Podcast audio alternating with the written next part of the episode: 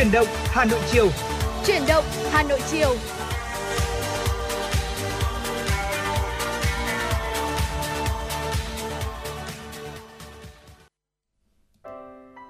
Xin được mến chào tất cả quý vị, chào mừng quý vị đến với chuyển động Hà Nội chiều của chúng tôi ngày hôm nay. Đang có mặt tại phòng thu của Đài Phát thanh và Truyền hình Hà Nội để đồng hành cùng với quý vị chiều nay là Bảo Nhật và Quang Minh. Hy vọng rằng chiều nay chúng tôi có thể cung cấp đến cho quý vị thật nhiều những thông tin vô cùng hữu ích, những chuyên mục hay và bên cạnh đó còn có cả những yêu cầu âm nhạc được gửi về cho chương trình nữa. Dạ vâng thưa quý vị và như thường lệ thì chúng ta sẽ có 120 phút trực tiếp cùng với nhau à, đi qua rất nhiều những tin tức đáng quan tâm, những nội dung hấp dẫn và bên cạnh đó thì ờ, Quang Minh Bảo Nhật cũng sẽ gửi đến quý thính giả những món quà âm nhạc là những món quà tinh thần mà chúng tôi gửi đến quý vị thính giả trong buổi chiều ngày hôm nay. Vì vậy quý vị chúng ta hãy giữ sóng và tương tác cùng với chúng tôi thông qua hai kênh tương tác chính, hai kênh tương tác rất là quen thuộc của chương trình. Đầu tiên ạ, đó chính là số điện thoại 024 3773 6688 và fanpage FM96 Thời sự Hà Nội.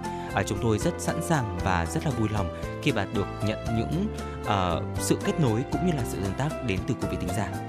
Thưa quý vị và có lẽ mở đầu buổi chiều ngày hôm nay sẽ khi mà chúng ta đang phải trải qua những cái ngày mùa đông thực sự là mùa đông của Hà Nội chứ không phải dạ là vâng. mùa hè giữa mùa đông nữa thì chúng ta có lẽ sẽ là một ca khúc của mùa đông đi cũng uh, sắp hết năm rồi đâu đó cũng chỉ còn hơn 10 ngày nữa là chúng ta kết thúc năm 2023 Tết Dương dạ. và vâng. sau đó thì cũng chỉ còn hơn một tháng nữa thôi là Tết Nguyên đán Giáp Thìn 2024 cũng đã đến gần rồi không biết là với quý vị trong những ờ, thời điểm mà cuối năm như thế này khá là gấp rút rồi thì ừ. chúng ta đã có được những sự chuẩn bị gì hay là tĩnh tinh thần gì hay là mình muốn yêu cầu thêm bài hát nào hãy chia sẻ và truyền tải đến với chúng tôi nhé. Còn bây giờ sẽ là câu chuyện của mùa đông của Hà Anh Tuấn.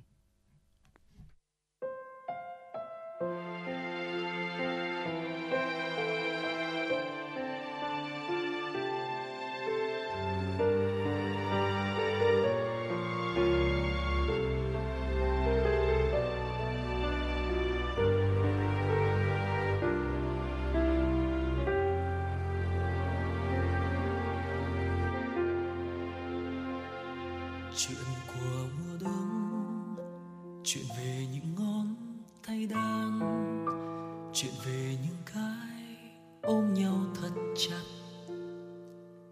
Em bước bên anh một chiều nhiều gió, hẹn hò thêm nữa nghe em. Hẹn hò giữa tiếng chuông ngân rộn ràng.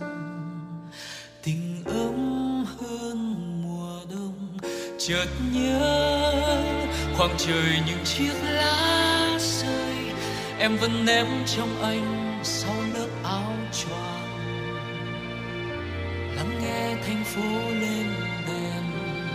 và nhớ lần hẹn hò nơi quán quen. Mình cười nói say sưa, quên hết ngày dần đến khi thành phố xuống đèn, muôn sáng thức dậy, nhìn thấy em bên mình. Thấy em ngủ vui trong vòng tay cuộn tròn thì thầm bên anh kia nắng lên rồi, buổi sáng yên vui trong tiếng nhạc, có bao giờ đông ngọt ngào đến thế, mùa đông dịu dàng đến thế.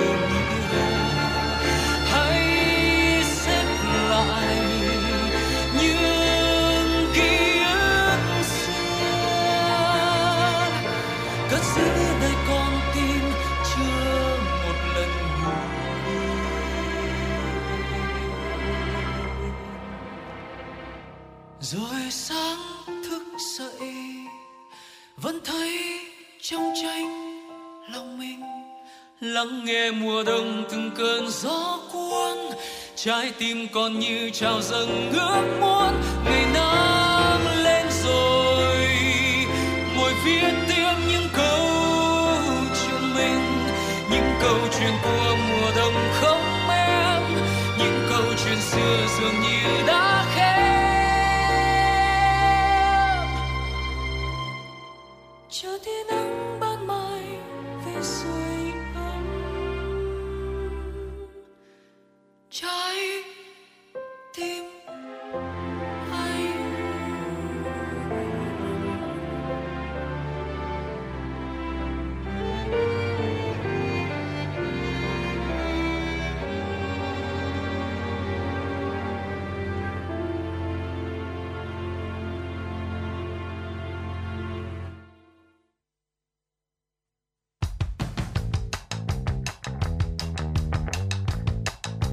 Bản tin giao thông Hà Nội, một bản tin chuyên biệt về giao thông.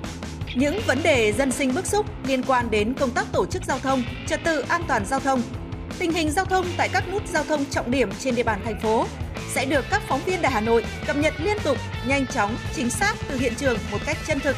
Cùng với đó là những ý kiến phân tích, đánh giá khách quan đa chiều của các chuyên gia, các nhà quản lý trong lĩnh vực an toàn giao thông và đô thị. Bản tin giao thông Hà Nội, kênh thông tin hữu hiệu kết nối người dân với cơ quan quản lý, lực lượng chức năng. Phát sóng 17 giờ hàng ngày trên kênh 1 truyền hình Hà Nội. Mời quý vị và các bạn đón xem.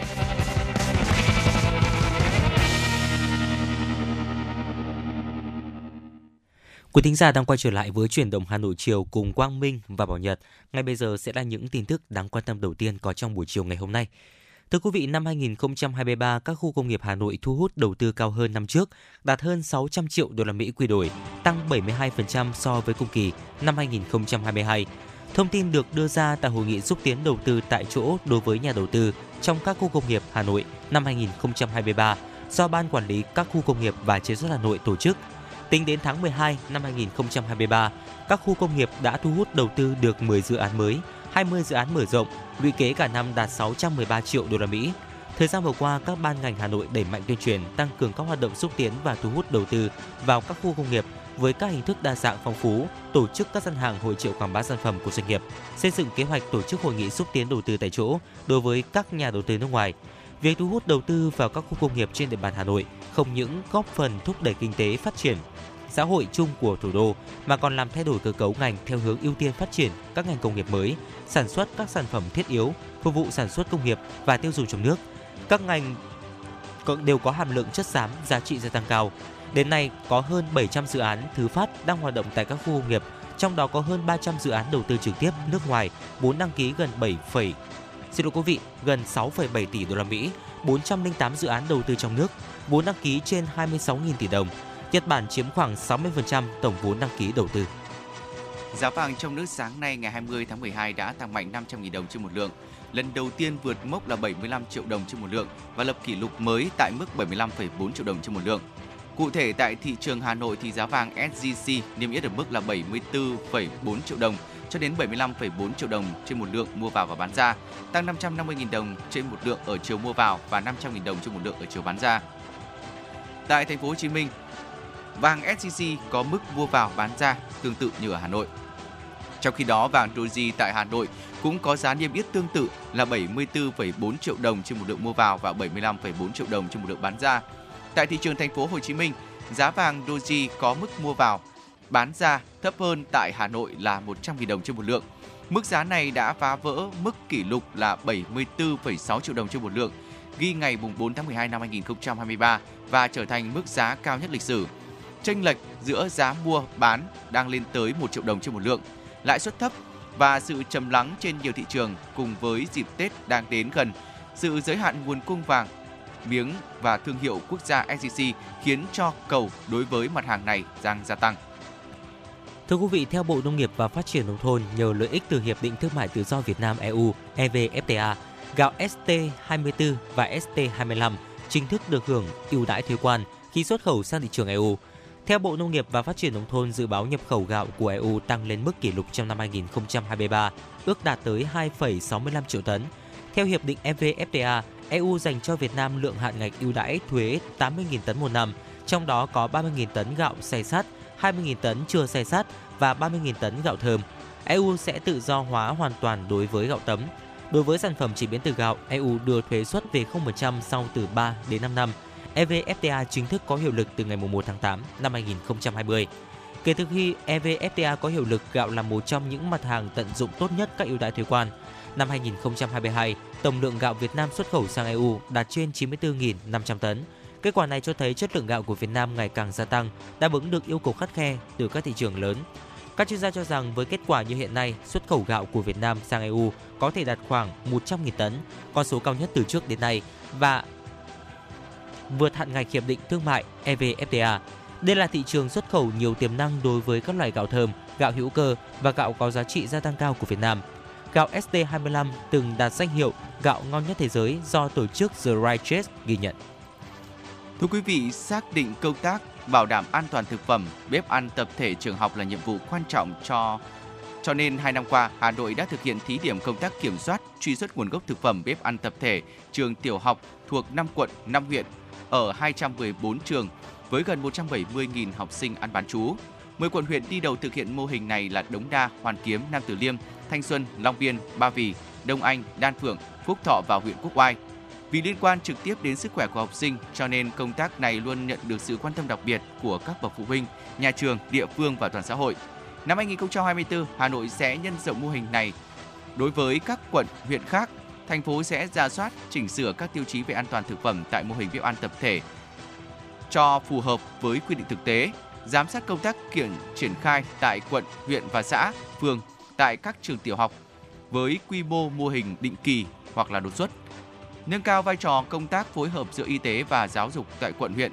Đặc biệt Hà Nội tiếp tục tổ chức đoàn giám sát kiểm tra truy xuất nguồn gốc thực phẩm tại bếp ăn tập thể trường tiểu học và các cơ sở sản xuất chế biến kinh doanh thực phẩm, cung cấp nguồn gốc nguyên liệu, cung cấp các suất ăn cho các nhà trường. Sở Y tế Hà Nội vừa triển khai kế hoạch phát triển kinh tế xã hội dự toán ngân sách nhà nước năm 2024 Năm 2023, toàn ngành y tế thủ đô đã thực hiện hiệu quả các chỉ tiêu được thành phố giao và chỉ tiêu phấn đấu của ngành gồm giảm 0,1% tỷ lệ sinh con thứ ba trở lên so với năm 2022, giảm 0,1% tỷ lệ trẻ em dưới 5 tuổi suy dinh dưỡng so với năm 2022. Chỉ tiêu giường bệnh trên một vạn dân đạt 36,44 giường bệnh một vạn dân, tỷ lệ bác sĩ trên một vạn dân đạt 16,6 bác sĩ trên một vạn dân. Đối với chỉ tiêu xã đạt chuẩn quốc gia về y tế xã đã công nhận được 488 trên 579, tương đương với 84,2% xã đạt. Mặc dù phải đối mặt với nhiều khó khăn, thách thức, song ngành y tế Hà Nội đã kiểm soát tốt tình hình dịch bệnh, chất lượng công tác khám chữa bệnh được nâng cao. Để hoàn thành các chỉ tiêu, nhiệm vụ phát triển và dự toán ngân sách năm 2024, Sở Y tế Hà Nội yêu cầu các đơn vị có đánh giá cụ thể đối với những khó khăn, thách thức để tập trung tháo gỡ và chủ động triển khai ngay từ đầu năm 2024. Trước thềm Giáng sinh, nhà thờ lớn Hà Nội được trang hoàng bởi những ánh đèn lung linh sắc màu.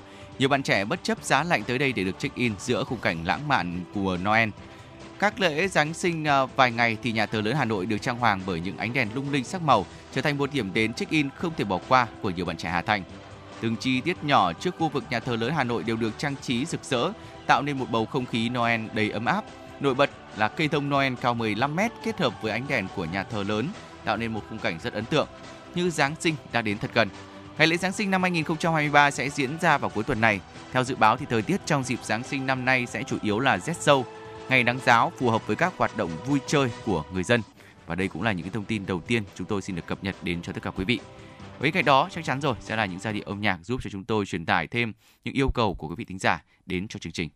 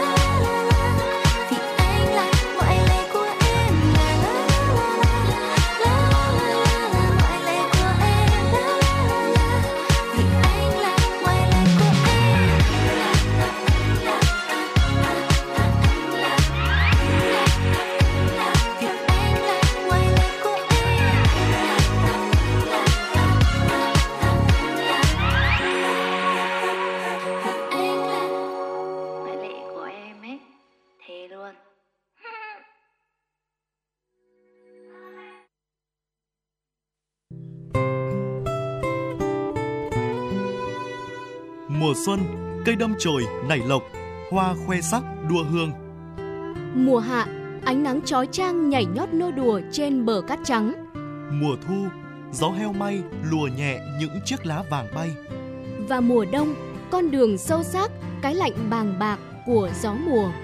Những cung bậc cảm xúc ấy, quý vị và các bạn sẽ cảm nhận được trong chương trình Dòng thời gian bài ca đi cùng năm tháng số 11 với chủ đề Gọi tên bốn mùa qua các tác phẩm nổi tiếng của các nhạc sĩ Trịnh Công Sơn, Trần Hoàn, Thanh Tùng, Lê Hữu Hà, Ngô Thụy Miên, Trương Quý Hải. Cùng sự tham gia của các nghệ sĩ Thanh Lam, Tố Hoa, Bích Ngọc, Vũ đoàn Hà Nội trẻ, nghệ sĩ piano Bùi Đăng Khánh, nghệ sĩ violon Trần Quang Duy, nghệ sĩ cello Bùi Hà Miên.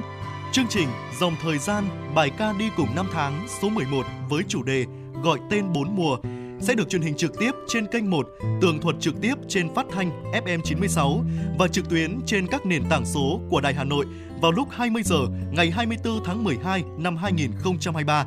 Trân trọng mời quý vị và các bạn theo dõi.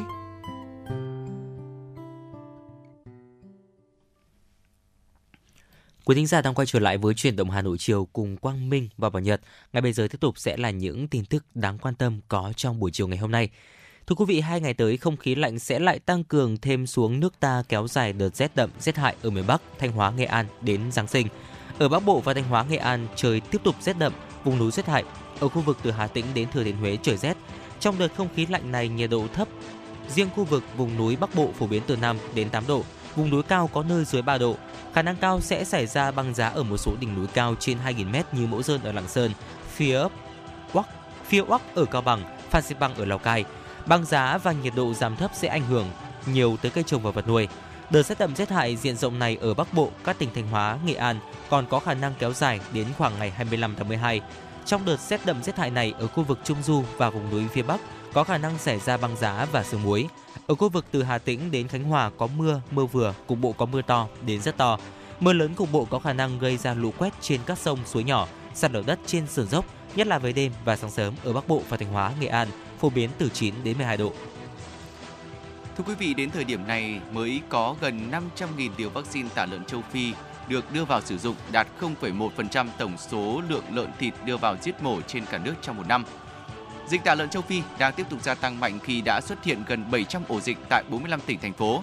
Mới đây, Thủ tướng Chính phủ tiếp tục có chỉ đạo về phòng chống dịch tả lợn châu Phi, ưu tiên khẩn trương tổ chức tiêm vaccine cho đàn lợn thịt.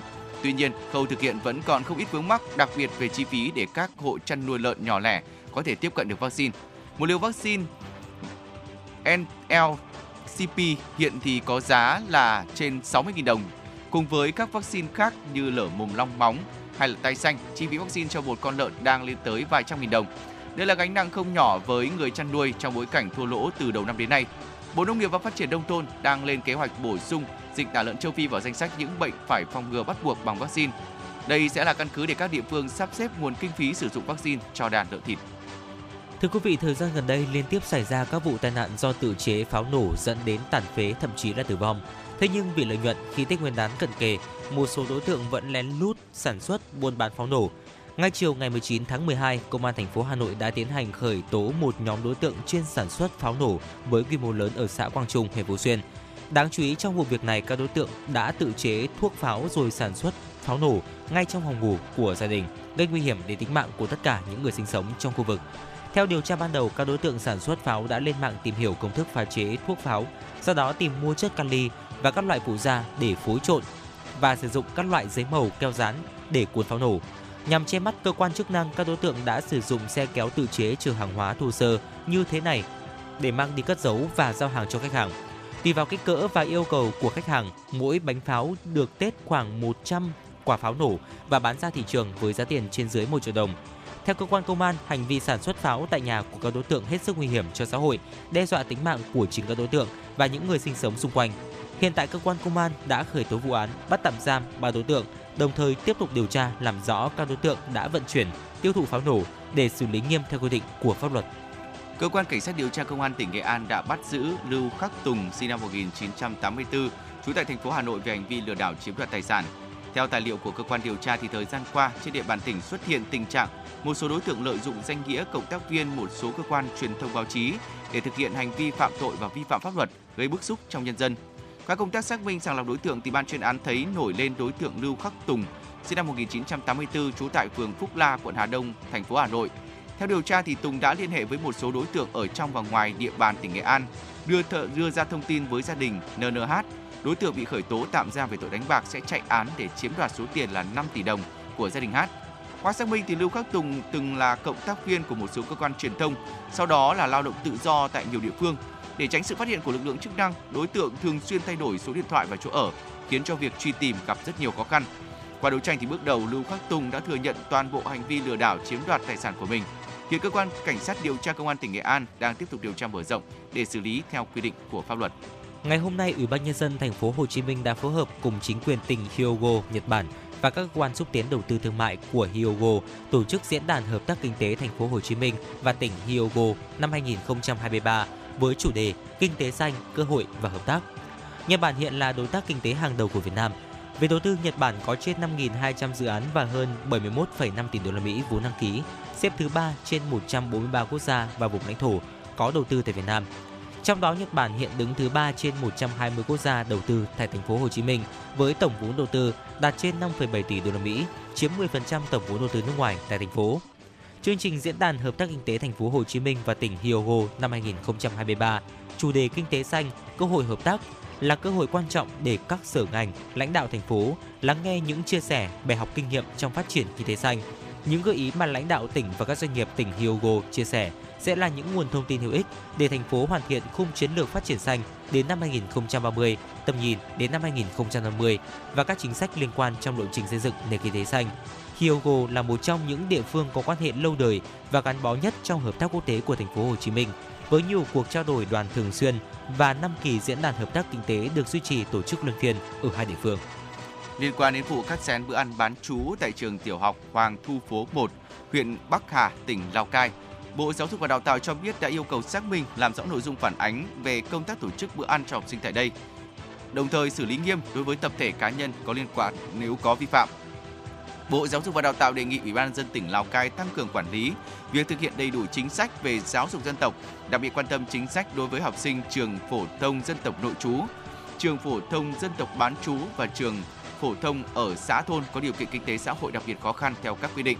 Địa phương này thì cũng cần xác minh, làm rõ nội dung phản ánh của cơ quan thông tấn báo chí về tổ chức bữa ăn cho học sinh bán trú tại trường phổ thông dân tộc bán trú tiểu học Hoàng Thu Phố 1, huyện Bắc Hà, xử lý nghiêm đối với tập thể cá nhân có liên quan nếu có vi phạm theo quy định của pháp luật.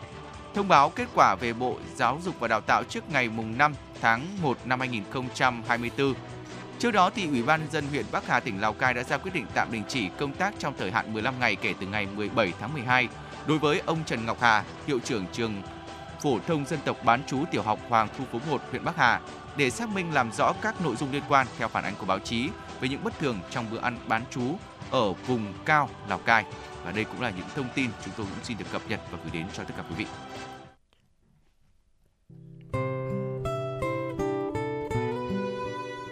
Mùa xuân, cây đâm chồi nảy lộc, hoa khoe sắc đua hương. Mùa hạ, ánh nắng chói chang nhảy nhót nô đùa trên bờ cát trắng. Mùa thu, gió heo may lùa nhẹ những chiếc lá vàng bay. Và mùa đông, con đường sâu sắc, cái lạnh bàng bạc của gió mùa. Những cung bậc cảm xúc ấy, quý vị và các bạn sẽ cảm nhận được trong chương trình Dòng thời gian, bài ca đi cùng năm tháng số 11 với chủ đề Gọi tên bốn mùa qua các tác phẩm nổi tiếng của các nhạc sĩ Trịnh Công Sơn, Trần Hoàn, Thanh Tùng, Lê Hữu Hà, Ngô Thụy Miên, Trương Quý Hải.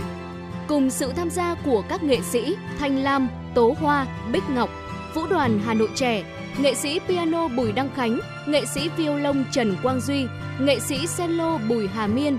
Chương trình Dòng Thời gian, bài ca đi cùng năm tháng số 11 với chủ đề Gọi tên bốn mùa sẽ được truyền hình trực tiếp trên kênh 1, tường thuật trực tiếp trên phát thanh FM 96 và trực tuyến trên các nền tảng số của Đài Hà Nội vào lúc 20 giờ ngày 24 tháng 12 năm 2023. Trân trọng mời quý vị và các bạn theo dõi.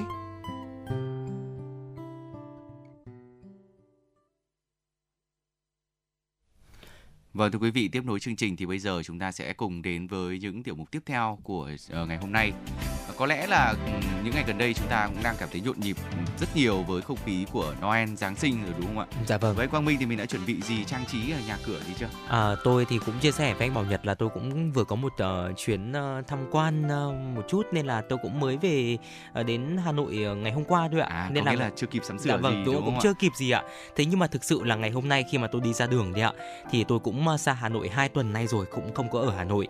Và khi mà trong giai đoạn này và trong ngày hôm nay khi mà tôi di chuyển đài Hà Nội đi ạ ừ. thì uh, cũng thấy rằng là đường phố rồi là nhất là những quán cà phê đi ạ họ có những cái thông trang trí Giáng sinh hay là những cái bản nhạc thì vang lên thì uh, cũng đã báo hiệu rằng là Giáng sinh rất là cận kề rồi. Đúng bởi rồi. vì là chúng ta cũng chỉ còn vài ngày nữa thôi đúng không ạ? Đúng rồi điều đó chỉ uh, trong tuần này cuối tuần này thôi. Dạ vâng. Đó là Giáng sinh rồi không biết là với ai mình chưa kịp trang trí hay không hay là mình có những cái thói quen là muốn tìm hiểu thêm những cái thông ừ. tin thì uh, hôm nay chúng tôi cũng xin phép được chia sẻ đến cho quý vị một số những loại cây trang trí Giáng sinh phổ biến hiện nay để quý vị cũng có thể cập nhật mặc dù đây không phải là một ngày lễ chính của Việt Nam đâu nhưng mà cái không khí Giáng sinh ở khắp các hàng quán rồi các con phố đều ngập tràn cả rồi ừ. ai muốn làm đẹp hơn cho không gian của mình quán xá nhà mình thì cũng có thể tìm hiểu thêm đầu tiên là cây thông uh, trang trí Giáng sinh chắc là một loại cây xuất hiện uh, không thể thiếu trong mỗi dịp rồi đúng không dạ ạ? Vâng. Nó xuất hiện từ thế kỷ 16 tại Đức gắn với câu chuyện trong một dịp uh, là thánh uh, Boniface qua Đức để truyền đạo cơ đốc. Ông đã tặng thành phố này một cái cây thông. Sau này thì người Đức chấp nhận đạo cơ đốc, họ đã chọn cây thông là biểu tượng của ngày lễ Giáng sinh. Từ đó thì cây thông Noel đã trở thành một loại cây trang trí không thể thiếu trong lễ Giáng sinh vào dịp Noel rồi. Được coi là một biểu tượng truyền thống của lễ hội. Cây thông không chỉ đẹp mắt mà còn chứa đựng rất nhiều những ý nghĩa sâu sắc khác nữa. Cây thông thì thường à, trang trí kết hợp với các món đồ khác như là ngôi sao này, quả trâu này, đèn led.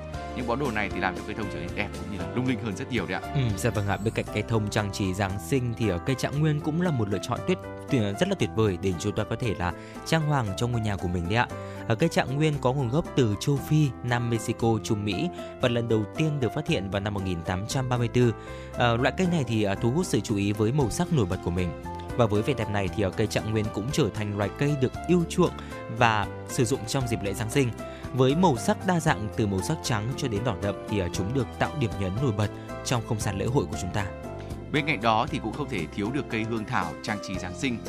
Cái cây này thì có nguồn gốc từ địa Trung Hải, cũng là một loại cây được uh, ưu chuộng sử dụng trong uh, những cái loại cây trang trí Giáng sinh bởi vì cây gắn với câu chuyện uh, từ hàng chục thế kỷ trước. Theo truyền thuyết thì quần áo của Chúa Giêsu ấy khi mà mới sinh ra được sấy khô ở trên một bụi à, hương thảo. Chính điều này mà cây thường được lựa chọn để trang trí trong dịp Noel.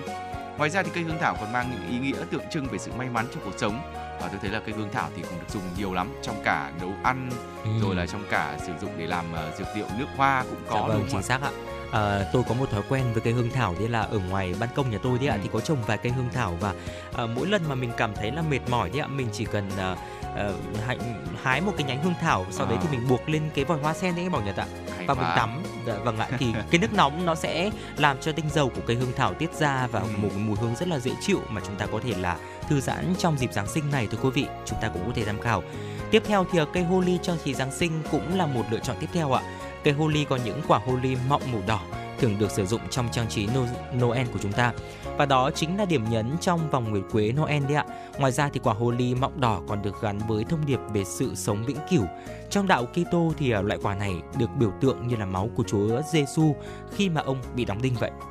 Bên cạnh đó thì uh, những cái loại cây trang trí Noel khác cũng uh, có thuộc họ Tùng nữa. Ừ. Ví dụ như là uh, các loại cây trang trí thuộc họ Tùng đó là sơn tùng này, tùng thơm, uh, ừ. tiên tùng, tùng tuyết thường được ưa chuộng trong dịp mở Noel.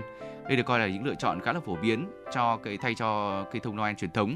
Những loại cây này thì đều có những đặc điểm là tán lá mềm, mọc theo hình dạng tháp và sở hữu màu lá xanh tươi nhưng mà cũng cần phải để ý cách chăm sóc. Thực ra tôi cũng, tôi trồng khoảng hai cây tùng thơm rồi mà chưa cây nào mà nó trọn vẹn được cả. Dạ vâng ạ. À, kinh nghiệm của tôi là cây tùng thơm uh, nó cũng không quá là phù hợp với thổ nhưỡng và khí hậu ở Hà Nội đâu ừ. ạ vì vậy nên là nếu mà chúng ta muốn tận hưởng không khí Giáng sinh thì chúng ta cứ đợi đến gần ngày Giáng sinh đi ạ. Chúng à. ta có thể là trưng coi như là một cái uh, việc là chúng ta cắm hoa đi ạ. À, sau đó quá. thì uh, chúng ta cũng có thể là uh, vứt bỏ. Bởi vì là như anh Bảo Nhật chia sẻ đi ạ thì tôi cũng đã từng uh, cố gắng để chăm sóc cây tùng thơm rồi thế nhưng mà thực sự là nó cũng không quá là ở lại với tôi được lâu. Và thưa quý vị, cây tùng thơm hay còn được biết đến với tên gọi là tùng chanh là một loại cây độc đáo và thu hút sự chú ý với lá kim màu xanh. Ở cây này thì có đặc điểm là cành mọc theo dạng tháp tạo nên hình dáng thẳng với chiều cao dao động từ 40 cho đến 60 cm Điều ấn tượng là cây tùng thơm có một mùi hương rất là đặc trưng, lan tỏa một hương thơm rất là dễ chịu đấy ạ. Ở cây tùng thơm thì còn một mang một ý nghĩa của sự lạc quan vui vẻ. Chính bởi vậy nên là hiện nay cây tùng thơm thường được chọn làm món quà ý nghĩa để có thể là tặng và gửi đến người thân cũng như là bạn bè trong những dịp lễ như là Giáng sinh. Bên cạnh đó thì cũng thuộc uh, họ Tùng thì còn có cả Sơn Tùng nữa. Ừ. Cây Sơn Tùng hay còn được biết đến với hình dạng như là cây thông mini là một trong những lựa chọn phổ biến nhất với kích thước khá là đa dạng phù hợp với nhiều yêu cầu trang trí khác nhau hay là những món quà tặng bạn bè và người thân mình cũng có thể lưu ý dạ vâng. để mà sử dụng nha. Dạ vâng, tiếp, tiếp theo thì uh, là cây tùng tùng tuyết trang trí Giáng sinh thưa quý ừ. vị. Uh, cây cuối cùng trong họ tùng mà Quang Minh Bảo Nhật muốn giới thiệu đến quý thính giả đó chính là cây tùng tuyết ạ. Cái tên này thì uh, đã mô tả về hình dáng của nó rồi đúng không ạ? Cây tùng tuyết luôn có cảm giác như là đang được phủ một lớp tuyết mỏng trắng muốt lên trên cây vậy. Ngoài ra thì uh, cây tùng tuyết thường mang ý nghĩa là giúp xua đuổi những điều xui xẻo và mang lại năng lượng tốt trong cuộc sống của chúng ta. Chính bởi vậy nên là uh, cây tùng tuyết là một món đồ trang trí rất là tuyệt vời trong dịp Giáng sinh này. Thưa quý vị, đó là một số những loại cây không biết là với quý vị thì mình ưa thích loại cây nào và muốn uh, uh, lựa chọn loại nào để trang trí cho nhà cửa của mình đây ừ. hoặc là có thêm gợi ý nào nữa thì cũng có thể chia sẻ với FM96 quý vị nhé. Còn bây giờ thì uh, không phải là những cái cây trang trí nhưng mà sẽ là một giai điệu âm nhạc để giúp cho chúng ta um, thấy được là mùa đông này cũng đang vô cùng ý nghĩa rất đẹp nữa. Ừ. Hãy cùng đến với tiếng hát của Lân Nhã và Võ Hạ Trâm và cùng thưởng thức mùa đông với chúng tôi qua ca khúc Chiếc lá mùa đông nhé. Xin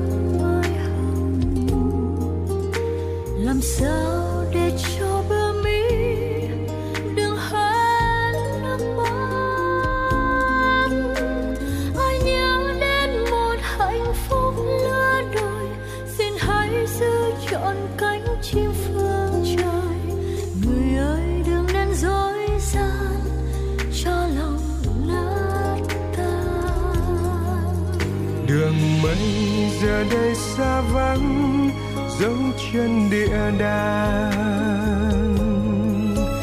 Vườn hoa tìm đâu cho thấy giấc mơ nồng cháy. Cuộc sống mới rồi người có thấy vui. Xin hãy giữ lại một chiếc lá rơi thời gian rồi đây sẽ như còn thêm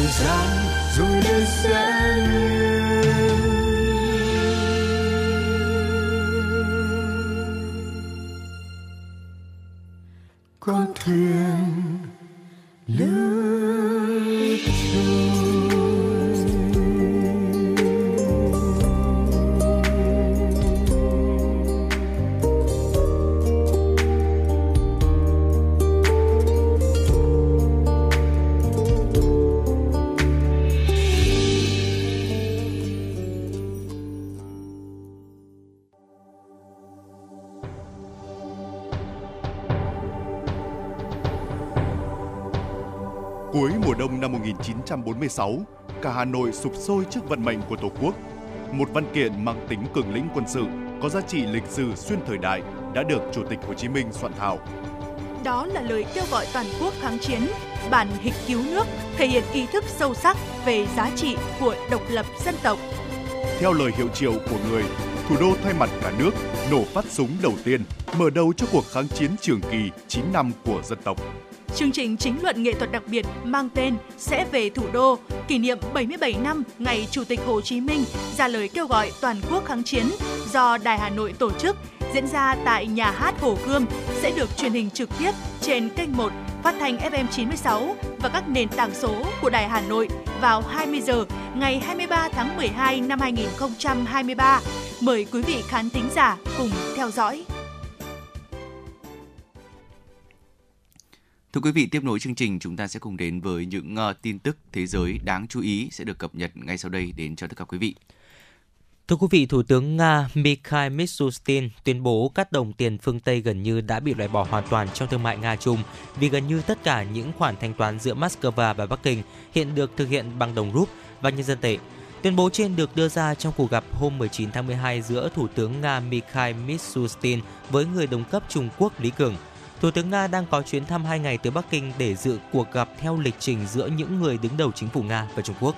Về phần mình, Thủ tướng Trung Quốc Lý Cường lưu ý rằng hợp tác Nga-Trung Quốc tiếp tục được tăng cường và ngày càng trở nên quan trọng trong bối cảnh bất ổn toàn cầu. Nga và các đối tác thương mại đã bắt đầu chuyển sang sử dụng các loại tiền tệ thay thế trong thương mại song phương sau khi các lệnh trừng phạt đã cắt đứt Moscow khỏi hệ thống tài chính phương Tây. Ngày càng có nhiều quốc gia chuyển sang thanh toán bằng đồng nội tệ trong thương mại. Người dân ở giải Gaza hiện đang phải đối mặt với khủng hoảng bệnh tật lan rộng. Nguyên nhân là bởi điều kiện vệ sinh ở mức độ vô cùng kém và thiếu nước sinh hoạt trầm trọng.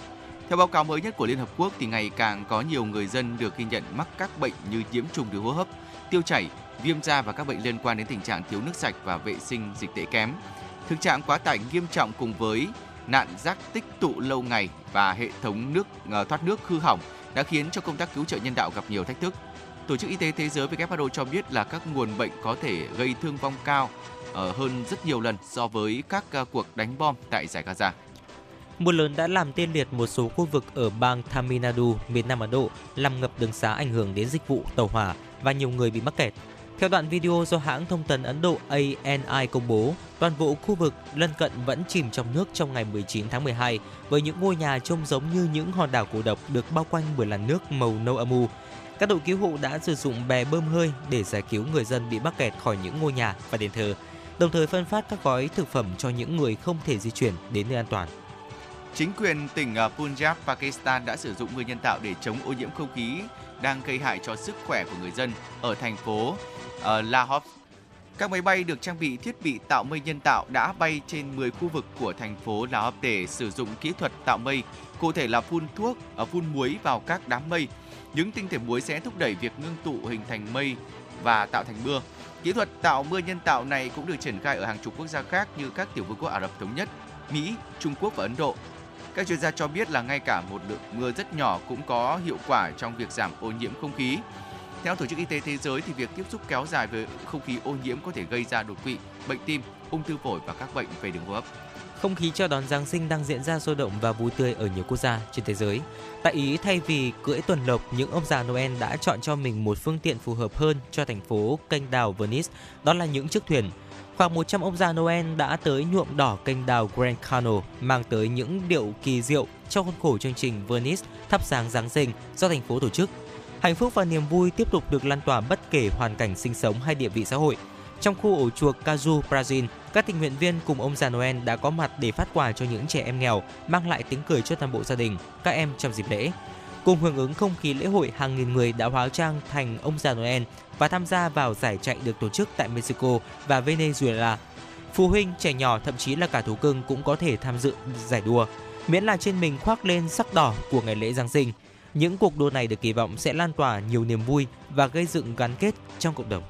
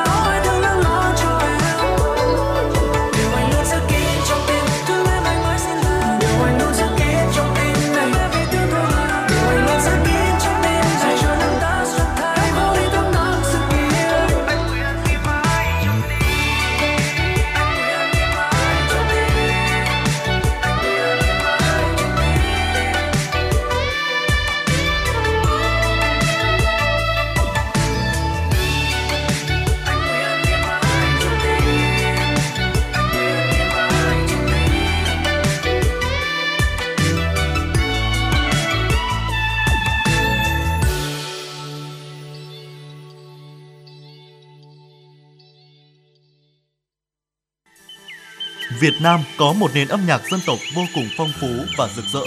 Không chỉ có giá trị nghệ thuật, âm nhạc dân tộc có sứ mệnh lớn lao khi phản ánh tâm tư, tình cảm, tâm hồn người Việt Nam và đồng hành cùng với đất nước trong những cuộc trường chinh lịch sử và sự nghiệp phát triển, hội nhập quốc tế. Đài Phát thanh Truyền hình Hà Nội xin giới thiệu đến quý thính giả thủ đô chương trình Âm sắc Việt Nam, giới thiệu một số loại hình âm nhạc dân gian truyền thống như dân ca các vùng miền, các làn điệu hát chèo, cải lương cũng như giới thiệu các loại nhạc cụ truyền thống để quý thính giả cùng thưởng thức cũng là một phần để giữ gìn những tinh hoa văn hóa của cha ông đã để lại cho chúng ta ngày nay. Chương trình Âm sắc Việt Nam được phát sóng hàng ngày trên tần số FM 96 MHz. Trân trọng kính mời quý thính giả cùng đón nghe.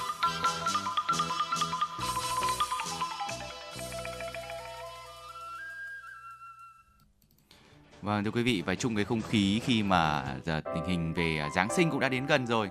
Nhiều người cũng hỏi thế Giáng sinh đi đâu đây? Ừ. Đó, một câu hỏi mà có lẽ nhiều người cũng đặt ra. Chắc chắn là mình sẽ phải đến nhà thờ rồi, nhưng mà Dạ vâng ở ạ. Hà Nội thì có biết bao nhiêu nhà thờ đúng không ạ? Ừ. Và mỗi nơi lại có những cái vẻ đẹp riêng. Thế thì ngày hôm nay hãy cùng với chúng tôi và nhờ Quang Minh mình đi một vòng đi để xem là ở Hà Nội có những nhà thờ nào đặc biệt và trong những cái dịp lễ Giáng sinh như thế này thì họ sẽ tổ chức ra sao quý vị nhé. Dạ vâng ạ, nằm đầu danh sách này không thể không nhắc đến nhà thờ lớn Hà Nội thưa quý vị. Địa chỉ tại số 40 Nhà Trung, quận Hoàn Kiếm.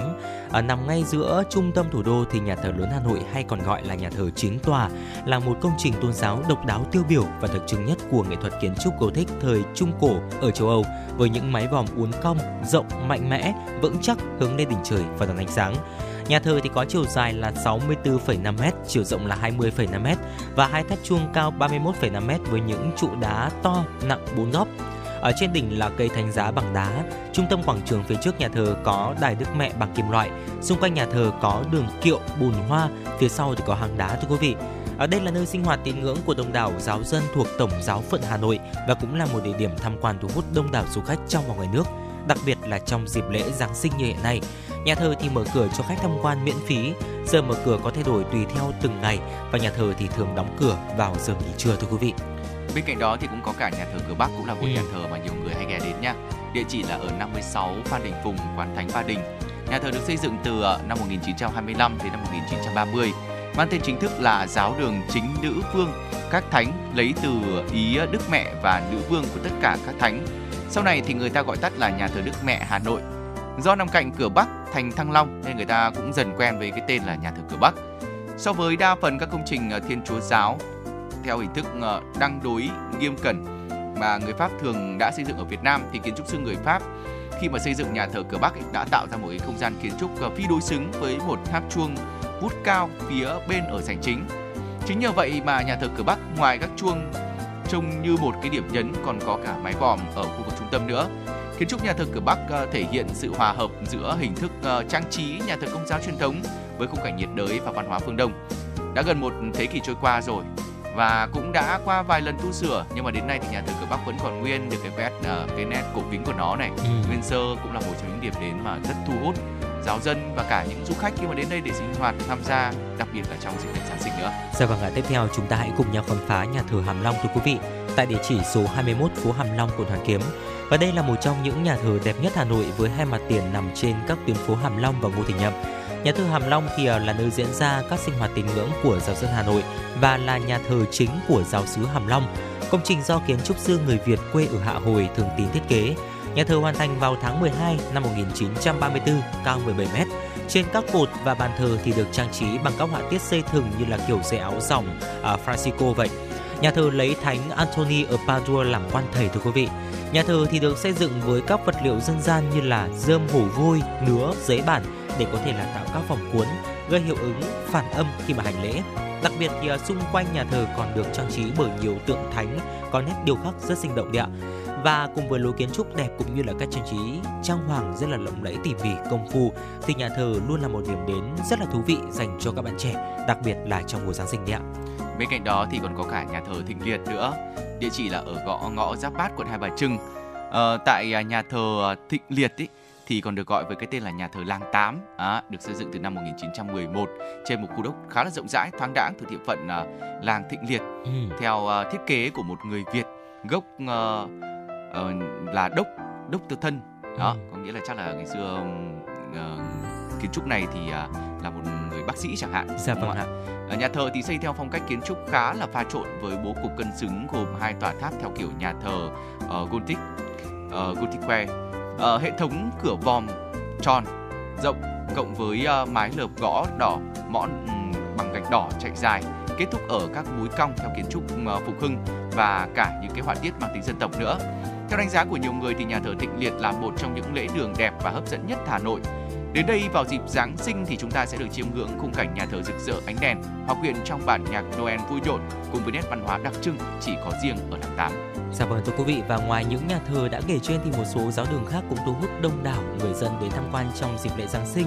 Ví dụ như là nhà thờ An Thái ở ngõ 460 Thủy Khuê Tây Hồ hay là nhà thờ Thái Hà Đống Đa, nhà thờ Thượng Thụy phố Phú Thượng Tây Hồ, ở Saint Marie ở số 30 37 Hai Bà Trưng, nhà thờ Hàng Bột ở số 162 Tôn Đức Thắng, nhà thờ Nam Đồng ở 178 Nguyễn Lương Bằng hay là nhà thờ Hà Đông ở quận Hà Đông, Hà Nội thưa quý vị. Đó là một số những nhà thờ mà chúng ta cũng có thể ghé qua hoặc là đi tham quan trong những dịp Giáng sinh này. Còn bây giờ sẽ là một giai điệu âm nhạc để tiếp nối trước khi chúng tôi quay trở lại với những thông tin hấp dẫn tiếp theo quý vị nhé.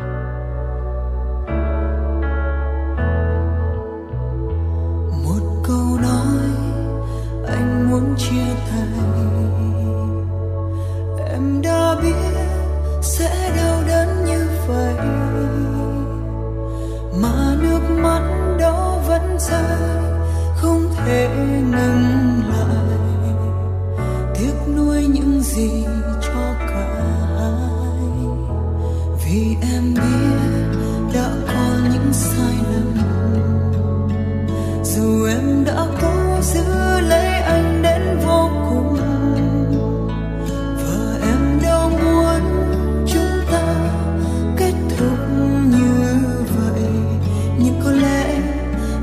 đến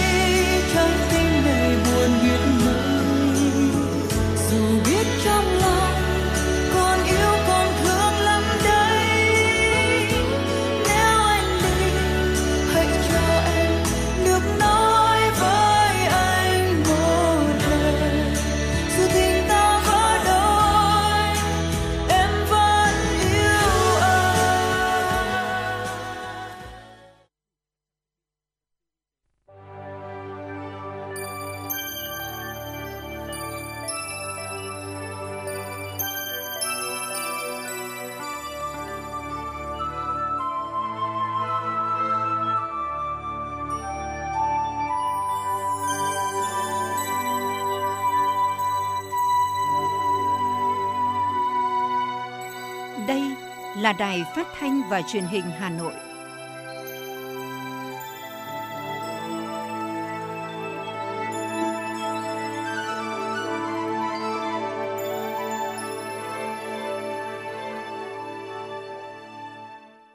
Xin kính chào quý vị và các bạn. Bây giờ là thời lượng của truyền động Hà Nội chiều và tiếp nối chương trình sẽ là những thông tin đáng chú ý. Thưa quý vị, sáng nay nhân dịp Giáng sinh năm 2023 và đón năm mới năm 2024, Ủy viên Ban Thường vụ Thành ủy, Phó Chủ tịch Thường trực Ủy ban nhân dân thành phố Hà Nội Lê Hồng Sơn đã đến thăm chúc mừng giáo sứ Thái Hà, quận Đống Đa. Thay mặt lãnh đạo thành phố, Phó Chủ tịch Thường trực Ủy ban nhân dân thành phố Lê Hồng Sơn gửi lời chúc mừng tốt đẹp nhất tới các linh mục và giáo dân, giáo sứ Thái Hà một mùa Giáng sinh mạnh khỏe, an lành và hạnh phúc. Vui mừng thông tin về kết quả phát triển kinh tế xã hội của thủ đô năm 2023, Phó Chủ tịch Thường trực Ủy ban nhân dân thành phố cho biết, với sự nỗ lực của cả hệ thống chính trị cũng như các tầng lớp nhân dân, thành phố Hà Nội đã hoàn thành 18 trên 23 chỉ tiêu kinh tế xã hội, trong đó có nhiều chỉ tiêu hoàn thành tốt, tăng trưởng tổng sản phẩm trên địa bàn dự kiến đạt 6,27% và lần đầu tiên thu ngân sách nhà nước đạt hơn 400.000 tỷ đồng, tăng 22% so với năm 2022. Phó Chủ tịch Thường trực Ủy ban nhân dân thành phố Lê Hồng Sơn khẳng định những kết quả nêu trên có sự đóng góp tích cực của đồng bào công giáo thủ đô nói chung và các linh mục giáo dân giáo sứ Thái Hà nói riêng. Linh mục Diêu Xe Nguyễn Văn Hội, Tránh sứ giáo sứ Thái Hà trân trọng cảm ơn Phó Chủ tịch Thường trực Ủy ban nhân dân thành phố cùng các cấp ủy Đảng, chính quyền các cấp thời gian vừa qua luôn hỗ trợ các hoạt động của giáo sứ. Hôm nay, Ủy ban Hòa bình thành phố Hà Nội phối hợp với Thành hội Phật giáo Hà Nội tổ chức lễ tưởng niệm và cầu siêu anh linh các anh hùng liệt sĩ và những người con của thủ đô đã anh dũng hy sinh trong công cuộc đấu tranh bảo vệ Tổ quốc vĩ đại. Thắp nén tâm nhang tưởng nhớ các nạn nhân thiệt mạng trong đợt thảm sát bom B-52 kéo dài 12 ngày đêm vào mùa đông của năm 1972 tại Hà Nội. Phát biểu tại buổi lễ, Chủ tịch Ủy ban Hòa bình Hà Nội Nguyễn Thị Ngọc Thanh nhắc lại, ngày này 51 năm trước, cùng với các tỉnh thành phố phía Bắc, Hà Nội phải hứng chịu những cuộc tấn công điên cuồng bằng không quân của đế quốc Mỹ với âm mưu đưa Việt Nam trở lại thời kỳ đồ đá. Nhân dân thủ đô Hà Nội cùng các tăng ni Phật tử mãi mãi không quên những con người của Hà Nội bất khuất đã ngã xuống, hiến dâng cả tuổi thanh xuân xương máu vào cuộc đời mình vì độc lập tự do và thống nhất đất nước.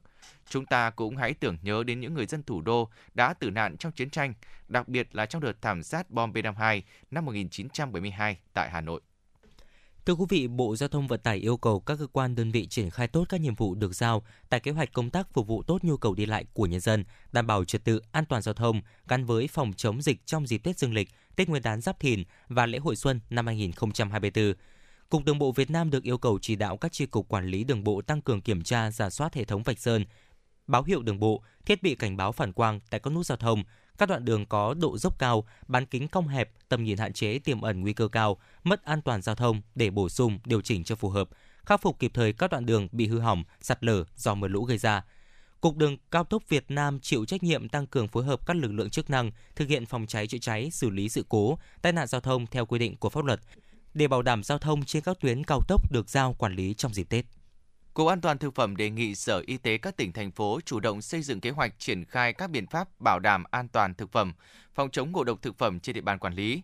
Cục An toàn thực phẩm cho biết trong thời gian tới có nhiều lễ hội, sự kiện diễn ra trong phạm vi cả nước, đặc biệt là Tết Dương lịch, Tết Nguyên đán Giáp Thìn và lễ hội mùa xuân năm 2024. Đây là thời điểm gia tăng hoạt động sản xuất kinh doanh thực phẩm để đáp ứng nhu cầu thị trường lớn trong năm. Các loại thực phẩm có nhu cầu tiêu thụ lớn thường là các thực phẩm tươi sống, bánh mứt kẹo, rượu, bia, nước giải khát, nước đá, các loại thực phẩm bao gói sẵn, thực phẩm chế biến sẵn ăn ngay. Nếu không được kiểm soát tốt sẽ có nhiều nguy cơ gây ô nhiễm thực phẩm, ngộ độc thực phẩm, ảnh hưởng đến sức khỏe, tính mạng của người tiêu dùng. Vừa qua, Công an thành phố Hà Nội đã tiến hành khởi tố một nhóm đối tượng chuyên sản xuất pháo nổ với quy mô lớn ở xã Quang Trung, huyện Phú Xuyên. Số pháo nổ thành phẩm với số lượng gần 40 bánh được đóng gói hoàn chỉnh, chuẩn bị đưa ra thị trường tiêu thụ thì bị các trinh sát đội 4 phòng cảnh sát kinh tế, Công an thành phố Hà Nội phát hiện và thu giữ. Tại hiện trường toàn bộ nguyên liệu là thuốc nổ, dây ngòi nổ và hàng nghìn vỏ pháo nguyên liệu đang chờ để đúc thuốc. Gắn ngòi vẫn vứt ngổn ngang trên sàn nhà. Để tránh bị phát hiện, các đối tượng này đã sử dụng chính phòng ngủ của gia đình để sản xuất pháo. Theo cơ quan công an, hành vi sản xuất pháo tại nhà của các đối tượng hết sức nguy hiểm cho xã hội, đe dọa tính mạng của chính các đối tượng và những người sinh sống xung quanh. Hiện cơ quan công an đã khởi tố vụ án bắt tạm giam 3 đối tượng, đồng thời tiếp tục điều tra làm rõ các đối tượng đã vận chuyển, tiêu thụ pháo nổ để xử lý nghiêm theo quy định của pháp luật. Thưa quý vị, du lịch sinh thái đã và đang là hướng phát triển phổ biến của nhiều địa phương, trong đó có Hà Nội. Với lợi thế về không gian, cảnh quan và những vùng đất đai trù phú của các huyện ngoại thành, Hà Nội hoàn toàn có thể phát triển các khu du lịch sinh thái kết hợp với trải nghiệm văn hóa để thu hút và níu chân du khách lưu trú lâu hơn. Du lịch sinh thái được xác định là trọng tâm của du lịch thủ đô năm 2024, làm phong phú các loại hình du lịch, khẳng định danh hiệu Hà Nội là một trong những điểm đến du lịch hàng đầu thế giới. Du lịch sinh thái ở ngoại thành Hà Nội phát triển mạnh mẽ trong thời gian qua, trong đó huyện Ba Vì là một trong những địa phương có nhiều tiềm năng, lợi thế. Ba Vì có hệ thống núi và nhiều hồ nước nhân tạo có diện tích mặt nước lớn như các hồ suối Hai, Đồng Mô, Quan Sơn, Hàm Lợn. Đây là nguồn tài nguyên quý giá để hình thành một số khu điểm tham quan du lịch sinh thái như khu du lịch suối khoáng Tản Đà, ASEAN Resorts, Ao Vua, Khoang Xanh Suối Tiên, Thiên Sơn Suối Ngà, góp phần đáp ứng nhu cầu nghỉ dưỡng cuối tuần của du khách. Cũng vì lẽ đó, Ba Vì được Sở Du lịch Hà Nội lựa chọn là địa điểm tổ chức lễ hội du lịch sinh thái Hà Nội 2023 với chủ đề Ba Vì trải nghiệm xanh. Vào thời điểm tháng cuối cùng của năm, sự kiện này chính là màn khởi động cho du lịch thủ đô trong năm 2024 với trọng tâm xây dựng và phát triển du lịch sinh thái. Ông Trần Trung Hiếu, Phó Giám đốc Sở Du lịch Hà Nội cho biết. Các cái sản phẩm du lịch sinh thái của Hà Nội đã thu hút ờ, và phục vụ tốt các lượng khách trong nước và quốc tế. Ờ, tại sự kiện này thì thành phố Hà Nội ờ, giới thiệu các sản phẩm du lịch sinh thái đã được công nhận là các khu điểm du lịch cấp thành phố trên địa bàn để khởi động cho một cái năm 2024 với các cái sản phẩm du lịch trọng tâm, trọng điểm, chủ lực của Hà Nội thì du lịch sinh thái cũng sẽ là một điểm nhấn để đạt được các mục tiêu phát triển của ngành du lịch. Đã có rất nhiều nỗ lực để thúc đẩy loại hình du lịch sinh thái, xây dựng loại hình du lịch hấp dẫn cho du khách hướng về thiên nhiên. Ba Vì là một minh chứng cho sự khởi sắc về du lịch sinh thái trong những năm gần đây. Sự sáng tạo trong cách tiếp cận du lịch mới, thu hút du khách đến Ba Vì mùa đông, mùa thấp điểm cũng đang mang đến sắc thái mới cho Ba Vì. Ông Nguyễn Văn Quân, giám đốc khu du lịch Tản Đà Spa Resort, nói. Nói đến du lịch Ba Vì để thu hút khách mùa đông thì cũng rất là nhiều cái lợi thế. Cuối năm từ tháng 11 trở đi là à, cả cái khu vực Ba Vì đặc biệt là cái triền núi Ba Vì là cái mùa hoa dã quỳ rất là đẹp và đang là một trong những cái điểm thu hút khách du lịch Hà Nội về với Ba Vì. Hai nữa là ngoài ra trong cái à, tháng gần Tết và ra Tết là du lịch du lịch tâm tâm linh là cũng rất là phát triển. Tiềm năng du lịch sinh thái thủ đô nói chung và của Ba Vì nói riêng còn rất lớn. Nguồn tài nguyên phong phú của vườn quốc gia Ba Vì, các phế tích pháp cổ và diện tích mặt nước lớn nếu được khai thác hiệu quả thành các sản phẩm du lịch đặc trưng sẽ góp phần thu hút du khách. Sự phát triển du lịch đã góp phần vào chuyển dịch cơ cấu kinh tế Ba Vì theo hướng tăng tỷ trọng dịch vụ, giảm tỷ trọng nông nghiệp. Dự kiến từ nay đến năm 2025, tỷ trọng dịch vụ du lịch sẽ đạt 55 đến 60% trong cơ cấu kinh tế huyện. Loại hình du lịch sinh thái dựa vào môi trường tự nhiên và văn hóa bản địa chính là xu hướng phát triển du lịch xanh, du lịch bền vững. Ông Nguyễn Đức Anh, Phó Chủ tịch Ủy ban nhân dân huyện Ba Vì cho biết. Đây cũng là một trong những cái lợi thế để chúng tôi tiếp tục uh, quảng bá uh, cái du lịch sinh thái, uh, phát triển các cái sản phẩm du lịch mới, trong đó là tập trung vào cái phát huy cái lợi thế tiềm năng như là cái tiềm năng về bảo tồn về bản sắc văn hóa đối với vùng đồng bào dân tộc thiểu số. Đấy cũng là một trong những cái lợi thế của chúng tôi. Du lịch sinh thái đang tạo nên xu hướng mới gắn với nghỉ dưỡng, hoạt động thể thao và văn hóa bản địa. Việc sớm khởi động loại hình du lịch sinh thái hướng tới năm 2024 đã khẳng định nỗ lực làm mới sản phẩm và chất lượng của du lịch thủ đô. Hà Nội cũng đang củng cố hình ảnh là điểm đến du lịch hàng đầu thế giới, vừa được Tổ chức Du lịch Thế giới tôn vinh.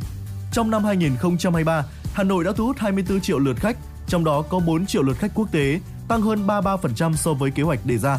Sang năm 2024, Hà Nội đặt mục tiêu đón 26,5 triệu lượt khách, trong đó có 5 triệu lượt khách quốc tế.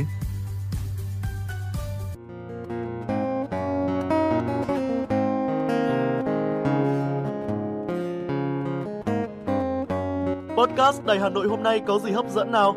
Đầu tiên là chương trình Hà Nội tin mỗi chiều, lên sóng lúc 18 giờ chiều hàng ngày.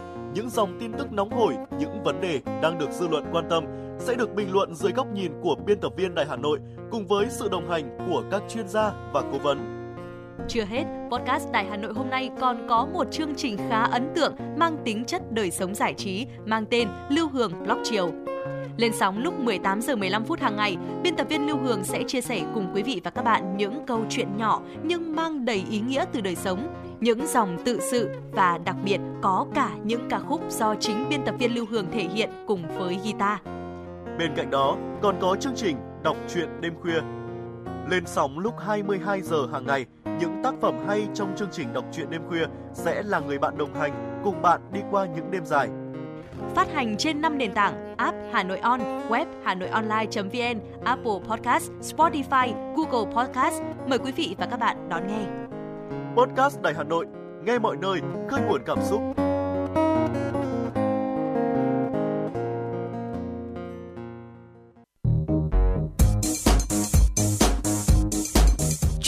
Số hiệu FM96 đang chuẩn bị nâng độ cao. Quý khách hãy thắt dây an toàn, sẵn sàng trải nghiệm những cung bậc cảm xúc cùng FN96. Thưa quý vị, tiếp nối chương trình sẽ là những thông tin đáng chú ý khác cũng xin được truyền tải. Ủy ban nhân dân thành phố Hà Nội vừa có kế hoạch về phát triển thương mại điện tử trên địa bàn thành phố Hà Nội năm 2024. Theo kế hoạch thì thành phố sẽ giữ vững xếp hạng từ thứ hai trở lên so với cả nước về chỉ số thương mại điện tử EBI hàng năm. Thành phố cũng tích cực mở rộng thị trường tiêu thụ cho các sản phẩm nông nghiệp, thủ công mỹ nghệ, sản phẩm ô cốp, sản phẩm tiêu dùng qua các kênh thương mại điện tử, đẩy mạnh giao dịch thương mại điện tử xuyên biên giới, giúp các doanh nghiệp thúc đẩy xuất khẩu hàng hóa thông qua các hội nghị, hội thảo, tập huấn, đồng thời phát triển các hạ tầng, giải pháp hỗ trợ giao dịch điện tử tích hợp thanh toán trong thương mại và dịch vụ công, đảm bảo an ninh, an toàn thanh toán để góp phần thúc đẩy thanh toán điện tử trong giao dịch thương mại điện tử. Ngoài ra, thành phố còn phát triển hạ tầng dịch vụ chuyển phát và logistics cho thương mại điện tử, ứng dụng các công nghệ mới trong hoạt động logistics trên địa bàn thành phố và mở rộng trên địa bàn các tỉnh, thành phố trên cả nước. Ủy ban nhân dân thành phố Hà Nội vừa có kế hoạch về thăm tặng quà các đối tượng chính sách nhân dịp Tết Nguyên đán Giáp Thìn năm 2024. Kế hoạch nêu rõ Ủy ban nhân dân thành phố dự kiến dành 1 triệu 078.096 xuất quà với tổng kinh phí gần 553 tỷ đồng để tặng các đối tượng chính sách, người có công, người đang hưởng lương hưu, trợ cấp mất sức lao động hàng tháng, hộ nghèo, hộ cận nghèo, đối tượng bảo trợ xã hội, người cao tuổi, công nhân viên chức lao động có hoàn cảnh đặc biệt khó khăn, nữ cựu thanh niên sung phong có hoàn cảnh khó khăn, thăm hỏi tặng quà các tổ chức cá nhân tiêu biểu, đơn vị thực hiện chính sách nhân dịp Tết Nguyên đán Giáp Thìn năm 2024. Sáng nay, Hội đồng Tiền lương Quốc gia họp phiên thứ hai về tăng lương tối thiểu vùng cho người lao động. Tổng Liên đoàn Lao động Việt Nam đề xuất khoảng từ 6,5 cho đến 7,3%, thời điểm tăng lương từ ngày 1 tháng 7 năm 2024. Trên cơ sở phân tích tình hình kinh tế xã hội nhiều mặt, lý giải mức đề xuất tăng lần này cao hơn so với phiên họp lần trước, Phó Chủ tịch Tổng Liên đoàn Lao động Việt Nam cho biết là hiện tình hình kinh tế xã hội có dấu hiệu tốt hơn. Trong khi đó, mục tiêu tăng lương tối thiểu ngày 1 tháng 1 năm 2024 không thực hiện được vì thủ tục pháp lý. Việc lùi một khoảng thời gian cũng là yếu tố cần phải nâng mức tăng để bù đắp cho người lao động. Trước đó thì như ờ, thông lệ hàng năm, để ờ, chốt mức tăng lương tối thiểu vùng cho người lao động thì các cơ quan liên quan cũng sẽ cân đối chỉ số giá tiêu dùng, năng lực sản xuất, chi trả và nhiều điều kiện khác. Văn phòng Thường trực Ban Chỉ đạo Quốc gia về phòng chống thiên tai vừa có công điện gửi Ban Chỉ huy phòng chống thiên tai và tìm kiếm cứu nạn các tỉnh thành phố ven biển từ Quảng Bình đến Kiên Giang, yêu cầu chủ động ứng phó với áp thấp nhiệt đới đang hoạt động trên biển Đông. Công điện đề nghị Ban Chỉ huy phòng chống thiên tai các tỉnh thành phố, các bộ ngành theo dõi chặt chẽ diễn biến của áp thấp nhiệt đới, tổ chức kiểm đếm quản lý chặt chẽ các phương tiện ra khơi, thông báo cho chủ các phương tiện đang hoạt động trên biển biết vị trí, hướng di chuyển của áp thấp nhiệt đới để chủ động phòng tránh, thoát ra hoặc không di chuyển vào khu vực nguy hiểm. Vùng nguy hiểm trong từ 24 đến 48 giờ tới, từ vị tuyến 7,0 đến 11,0 độ vĩ Bắc, phía đông kinh tuyến 111,5 sẵn sàng lực lượng, phương tiện để cứu hộ, cứu nạn khi có yêu cầu. Sau nhiều ngày theo dõi, Bộ đội Biên phòng tỉnh Sơn La đã phát hiện xác lập và đấu tranh thành công chuyên án ma túy lớn, bắt giữ một đối tượng về hành vi mua bán trái phép chất ma túy. Theo đó, sáng sớm nay thì tại quốc lộ 4G thuộc bản Triềng Khương, xã Triềng Khương, huyện Sông Mã, Sơn La, Bộ đội Biên phòng tỉnh Sơn La phối hợp với lực lượng chức năng bắt quả tang đối tượng Pun Kẹo Bun Trạ Lân, sinh năm 1991, trú tại bản Bịa, cụm Bản Đán, huyện Mường S, tỉnh Hủa Phăn, Lào về hành vi mua bán trái phép chất ma túy. Tăng vật thu giữ gồm 60.000 viên ma túy tổng hợp và một điện thoại di động.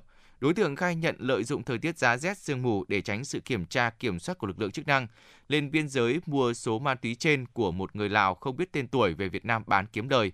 Khi mang qua mang ma túy đến địa điểm trên thì bị các lực lượng chức năng phát hiện và bắt giữ.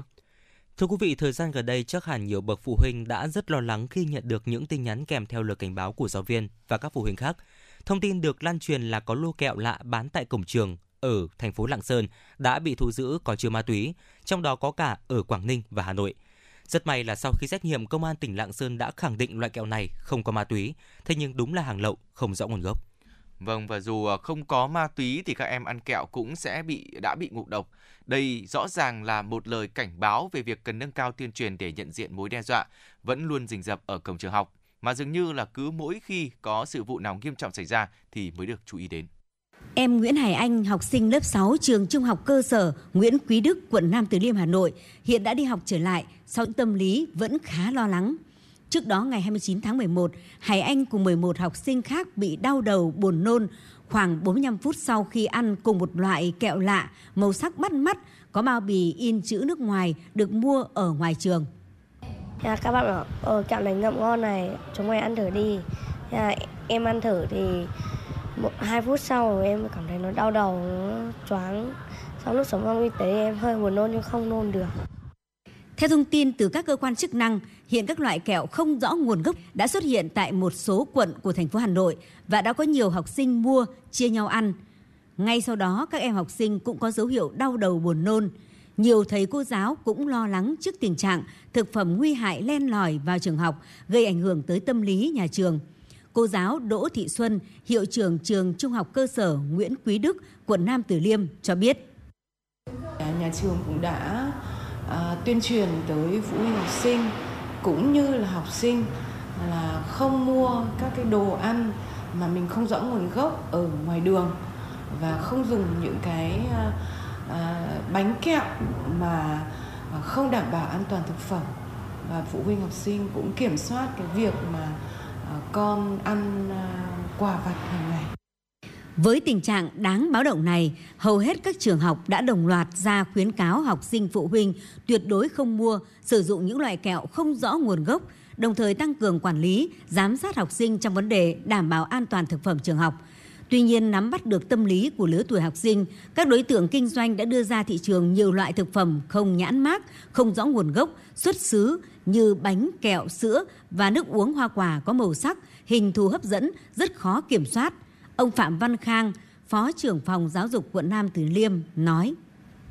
Những cái bán hàng lưu động, những cái thực phẩm mà nhiều khi là có những người ta đi bán hàng ừ, lúc ở chỗ này lúc chỗ khác và hay vào những cái giờ mà học sinh tan trường là rất khó kiểm soát.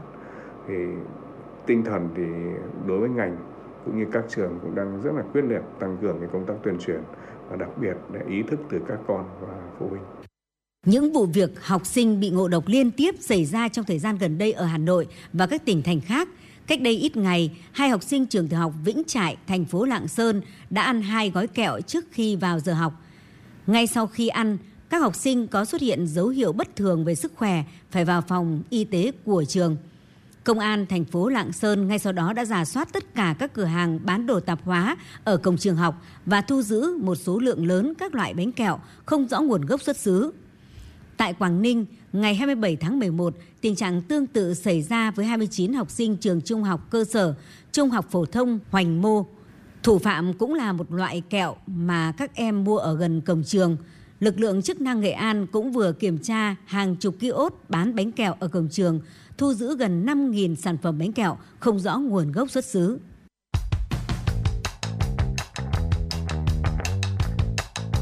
Bản tin giao thông Hà Nội, một bản tin chuyên biệt về giao thông. Những vấn đề dân sinh bức xúc liên quan đến công tác tổ chức giao thông, trật tự an toàn giao thông, tình hình giao thông tại các nút giao thông trọng điểm trên địa bàn thành phố sẽ được các phóng viên Đài Hà Nội cập nhật liên tục, nhanh chóng, chính xác từ hiện trường một cách chân thực. Cùng với đó là những ý kiến phân tích, đánh giá khách quan đa chiều của các chuyên gia, các nhà quản lý trong lĩnh vực an toàn giao thông và đô thị. Bản tin giao thông Hà Nội, kênh thông tin hữu hiệu kết nối người dân với cơ quan quản lý, lực lượng chức năng. Phát sóng 17 giờ hàng ngày trên kênh 1 truyền hình Hà Nội. Mời quý vị và các bạn đón xem.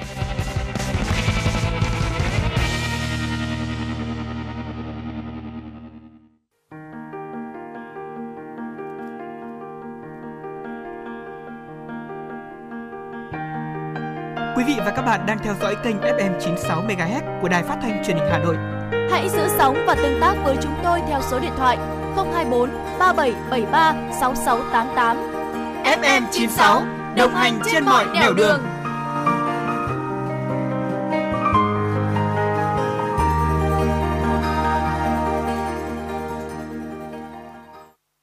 Quý thính giả đang quay trở lại với chuyển động Hà Nội chiều.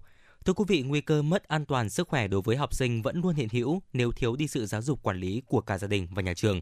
Đáng chú ý các bậc phụ huynh dường như vẫn chỉ chú ý đến bữa ăn bán chú, đến kiểm soát an toàn thực phẩm tại bếp ăn tập thể của trường học mà chưa thực sự quan tâm đến thịt viên, phô mai chiên, xúc xích rán, các loại nước màu sắc sặc sỡ nơi cổng trường sau giờ tan học. Điều này dẫn đến những nguy hại cả trước mắt và lâu dài khi các em học sinh sẽ sử dụng những loại thực phẩm này. Để cho các em thưởng thức ăn mỗi thứ một cái hai cái để thử em không ép các em đâu cứ thích thì Đi dọc khu vực thôi. phía ngoài các cổng trường trên địa bàn Hà Nội không khó để bắt gặp hình ảnh những xe hàng rong bày bán các xiên đồ ăn chiên rán với đủ hình thức, mùi vị. Những xiên đồ ăn này là món khoái khẩu của học sinh, sinh viên bởi vừa dễ ăn, giá thành lại rất rẻ. Tuy nhiên ẩn đằng sau mức giá rất rẻ ấy lại là vô vàn nguy cơ về vấn đề vệ sinh an toàn thực phẩm. Em Nguyễn Minh Chiết, học sinh trường tiểu học Linh Đàm, quận Hoàng Mai, hầu như ngày nào cũng mua đồ ăn vặt ở cổng trường. Với em sau mỗi giờ tan học đã rất đói nên ăn gì cũng thấy ngon. là do là bình thường mọi người về ở lớp ăn mọi người thì bình thường lúc về mọi người đói nên là ra cổng trường sẽ có vài món đồ để ăn tại vì lúc đói ăn cái gì cũng ngon nên là à, mọi mọi người ra mua nhiều ạ bình thường em hay ăn những món như tăm cay khoai tây chiên và gà món này nó mang mình cảm giác cay ạ như bọn em cái gì càng cay bọn thì càng cuốn ạ Không chỉ các em học sinh tự ý mua đồ ăn vặt, nhiều phụ huynh cũng tặc lưỡi bỏ qua vấn đề an toàn vệ sinh mà sẵn sàng mua những món ăn sẵn ở cổng trường cho con em mình. Nhanh, tiện lợi, giá cả hợp lý là lý do được lựa chọn. Anh Trần Văn Tuấn ở phường Hoàng Liệt, quận Hoàng Mai cho biết. À, chiều đến mà đi học ở trung tâm tiếng Anh ạ thì lại cho ăn xong là sang đấy luôn. Nói buổi sáng mà hôm nào mà mẹ nó dậy sớm thì nấu được thì ăn còn không thì lại ăn đây. Còn bản thân thì tôi thấy các bé là thích. Còn nếu mà về để mà chất lượng hay như nào đấy thì mình không rõ lắm. Thế còn những cái thực phẩm mà như fast food này thì cũng không thể nói được. Đấy, vì thực ra cái khâu bảo quản rồi cái khâu đồ ở đâu đâu thì mình không biết cái đấy. Không một ai có thể chắc chắn được nguồn gốc của những thực phẩm có đảm bảo an toàn vệ sinh thực phẩm hay không, kể cả người bán. Thế nhưng, những mối nguy về việc mất an toàn không chỉ dừng lại ở đó. Theo quan sát của phóng viên Đài Hà Nội, những xe hàng này đều sử dụng dầu ăn chiên đi trên lại nhiều lần, rất nguy hại cho sức khỏe. Hơn thế nữa, việc những xe hàng này được đặt ngay trên đường phố cả ngày mà không có sự che chắn cho thực phẩm cũng có thể khiến những đồ ăn này nhiễm bụi bẩn từ đường phố. Còn những túi bánh kẹo được bày bán tràn lan với đủ các màu sắc, hình dạng bắt mắt nhưng không rõ nguồn gốc xuất xứ. Theo bác sĩ Trịnh Thị Thủy, khoa dinh dưỡng bệnh viện Hữu nghị Việt Xô, sử dụng sản phẩm không rõ nguồn gốc với chất lượng không đảm bảo có thể không gây ra các triệu chứng ngộ độc thực phẩm ngay, nhưng về lâu dài có thể gây ảnh hưởng nghiêm trọng đến sức khỏe mà chúng ta ít ngờ tới. Trước mắt khi sử dụng những thực phẩm này có thể gây ra các triệu chứng cấp tính, ví dụ như đau bụng, tiêu chảy, rối loạn tiêu hóa. Còn về lâu dài, việc thử sử dụng những thực phẩm không đảm bảo điều kiện vệ sinh an toàn thực phẩm có thể ảnh hưởng tới quá trình chuyển hóa của cơ thể và có thể làm tăng nguy cơ mắc các bệnh lý như tim mạch, đái tháo đường, béo phì. Những thực phẩm không có nguồn gốc khi mà sử dụng ở cái thời gian quá dài có thể làm tăng nguy cơ mắc bệnh lý ung thư. Vâng thưa quý vị, nguy hiểm như vậy nhưng mà đồ ăn vặt thì vẫn xuất hiện hàng ngày ở cổng trường. Và dù cơ quan chức năng có vào cuộc xử lý thì cũng chỉ được một thời gian rồi đâu lại vào đó. Vậy nên, với các nhà trường, việc tuyên truyền vận động phụ huynh học sinh không sử dụng đồ ăn vặt vẫn là lựa chọn hàng đầu. Và bên cạnh vấn đề mất an toàn thực phẩm từ món ăn ngoài cổng trường, cơ quan chức năng cũng cảnh báo việc xuất hiện một số dạng ma túy mới, núp bóng các loại thực phẩm, đồ uống nhắm vào đối tượng là học sinh sinh viên. Nhiều học sinh bị dụ dỗ sử dụng chất cấm thực phẩm tại khu vực cổng trường có nguy cơ mất an toàn cho thấy tội phạm ma túy đang hoạt động ngày càng tinh vi, biến tướng với nhiều hình thức. Điều này đòi hỏi cơ quan chức năng cần điều tra, xử lý nghiêm nhóm tội phạm này. Đồng thời, các nhà trường và các bậc phụ huynh cần quan tâm sát sao với con em mình để tránh những hậu quả đáng tiếc. Bạn là người thích những trải nghiệm và khám phá. Bạn là người đam mê ẩm thực và thích xê dịch. Bạn là người đang mệt mỏi, đang nhàm chán và muốn tìm một nơi để thư giãn.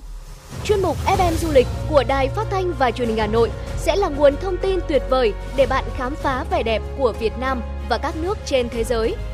FM Du lịch đưa bạn đến với hành trình thú vị từ những địa danh nổi tiếng đến những bí mật ẩn chứa trong các vùng quê yên bình. FM Du lịch cung cấp thông tin về các hoạt động, sự kiện và lễ hội diễn ra trong năm tại các địa phương. Bạn sẽ có những gợi ý về khách sạn, nhà hàng, những món đồ mua sắm tại các điểm đến. Bạn sẽ có cơ hội khám phá văn hóa và ẩm thực độc đáo của các vùng miền thông qua những câu chuyện và trải nghiệm thực tế. Hãy đón nghe chương trình FM du lịch trên sóng phát thanh của Đài Phát thanh và Truyền hình Hà Nội để có những trải nghiệm du lịch đáng nhớ và khám phá vẻ đẹp đa dạng của đất nước Việt Nam.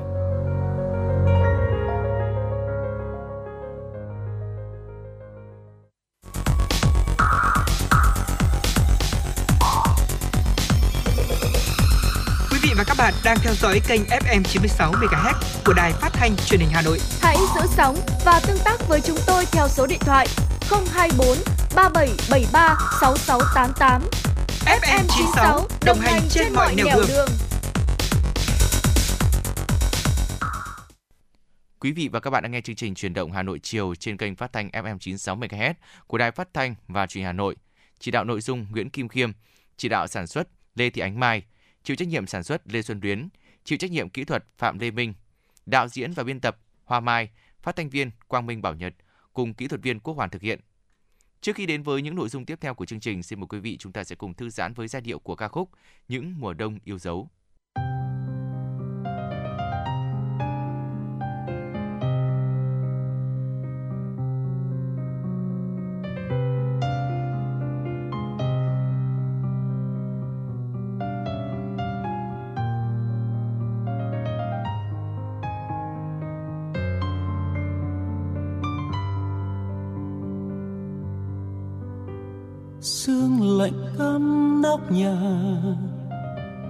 Thẫm đèn hàng cây đứng chờ vợ nối nhau về xa tít mờ, nối nhau những khuôn mặt phố tôi từng mong ngóng nhiều, cứ qua đi, mùa xuân quá xanh tươi, cứ qua đi, hè thu nắng rạng ngời, đến đây những ngày đông sáng trời. Hà Nội của tôi, những mùa đông giá lạnh, những con đường thanh vắng trong sương. Bước chân người đi không hối hả, những khuôn mặt không vất vả. Đêm nào trong chân ấm nghe mưa, những mùa đông thấm thoát thôi đưa, nhớ đôi môi nào vẫn tươi hồng trong giá lạnh. Mùa đông xa nhau biết bao nhiêu, cồn cào nhung nhớ. Mùa đông gặp nhau khát khao, được gần nhau hơn. Còn lại trong tôi những mùa đông yêu dấu. Mùa bao nhiêu ký ức cho mình nhớ thương những giấc mơ không thành những hạnh phúc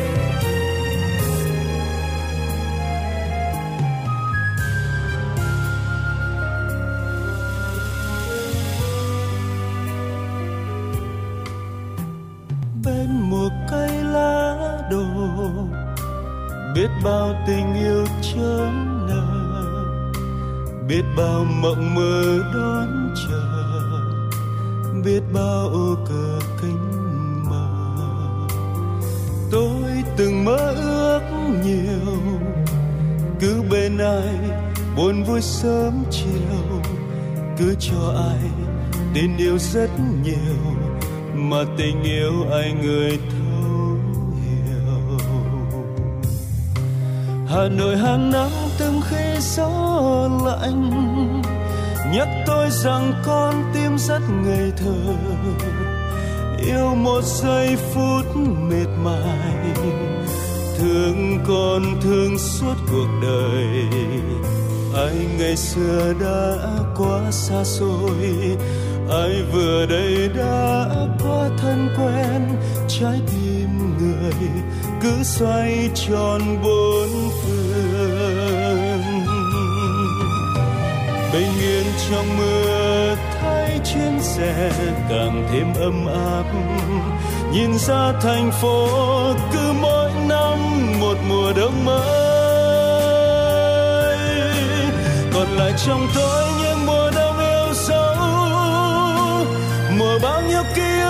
cho mình nhớ thương những giấc mơ không thành, những hạnh phúc ngọt lành, những giấc mơ không thành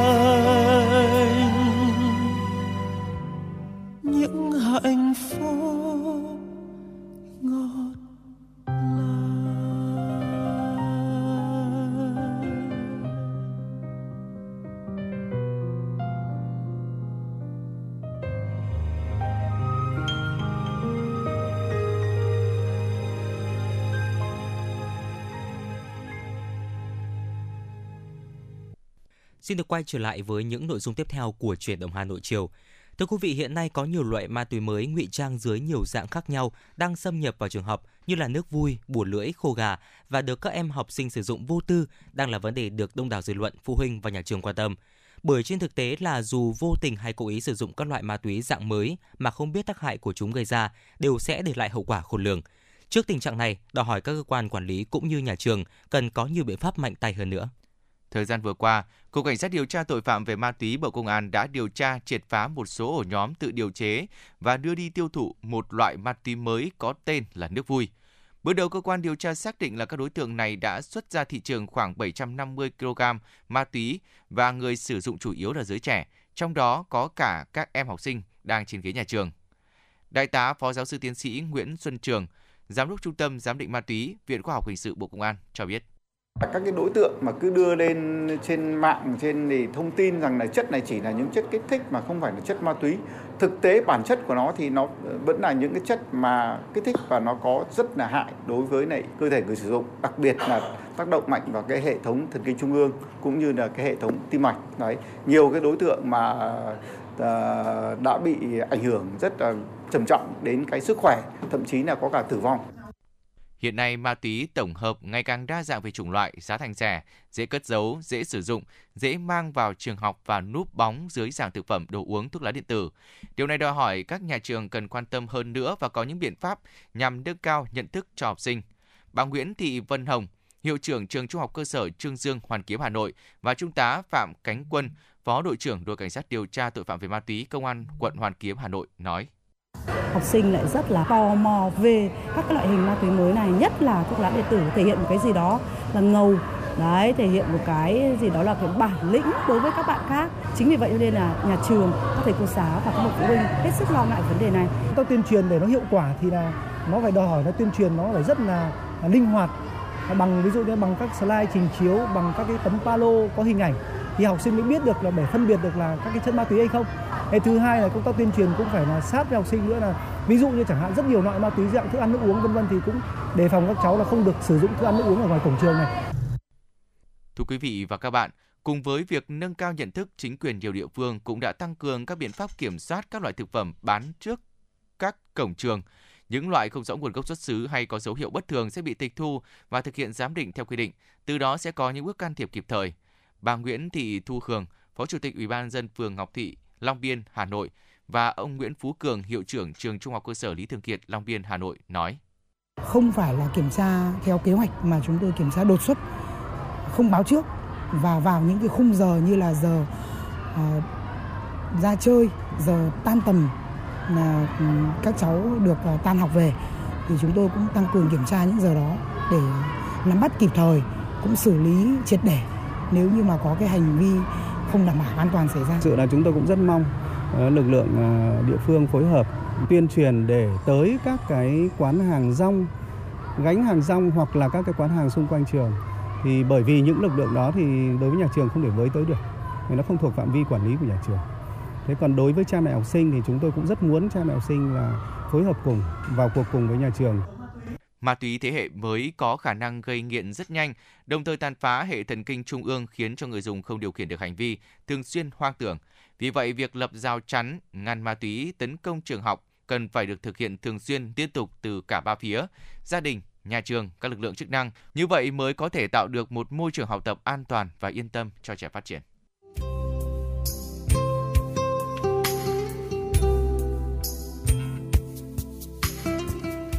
Tình yêu Hà Nội, nơi truyền tải những câu chuyện đầy xúc cảm về thủ đô nghìn năm văn hiến, từ những con phố cổ kính đến những công trình kiến trúc hiện đại. Tình yêu Hà Nội sẽ đưa bạn đến với những góc nhìn đẹp nhất của thành phố. Tình yêu Hà Nội, nơi mang đến câu chuyện về những người dân Hà Nội và những người tuy không sinh ra ở Hà Nội nhưng cùng chung tình yêu và niềm tự hào về thành phố của mình. Tình yêu Hà Nội nơi phản ánh về những hoạt động văn hóa, giải trí đa dạng diễn ra tại thủ đô. Tình yêu Hà Nội, nơi ẩm thực độc đáo, đặc trưng của Hà Nội được giới thiệu. Hãy cùng yêu và đón nghe Tình yêu Hà Nội trên sóng phát thanh của Đài Phát thanh Truyền hình Hà Nội để cảm nhận về một Hà Nội nhộn nhịp, cổ kính và sâu lắng.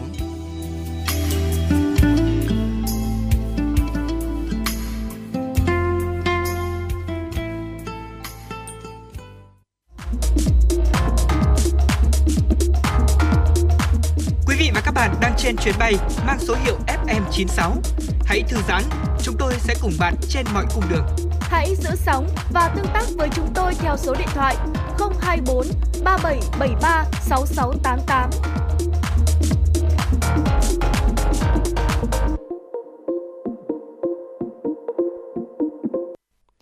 Thưa quý vị, hẹp động mạch cảnh là một trong những nguyên nhân hàng đầu gây ra tai biến mạch máu não. Bệnh hẹp động mạch cảnh có thể sàng lọc phát hiện sớm, tránh nguy hiểm đến tính mạng. Tuy nhiên, nhiều trường hợp có biểu hiện âm thầm nên dễ bị bỏ qua khi khám sức khỏe. Cứ vào mùa lạnh, số người cao tuổi bị tai biến do hẹp động mạch cảnh lại tăng cao.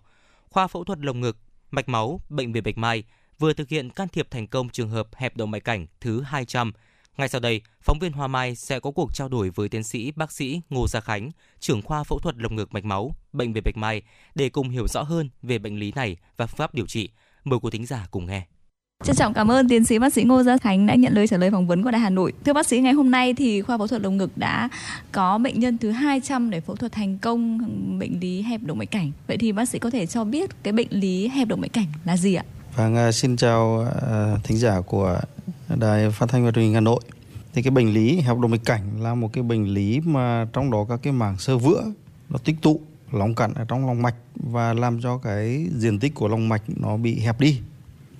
Và cái tình trạng hẹp này thì nó dẫn đến hai hậu quả. Một là giảm cái cái lưu lượng máu lên não làm không đảm bảo được cái, cái, các cái chức năng của não cái thứ hai là chính cái tình trạng hẹp này thì gây nên cái hiện tượng gọi là tăng cái tốc độ dòng chảy ở sau hẹp và là một trong những nguyên nhân mà gây sỏi mòn gây bong các cái mảng sơ vữa và khi mà những cái mảng sơ vữa này trôi lên não thì gây ra cái bệnh lý gọi là tai biến mạch não hay gọi là đột quỵ.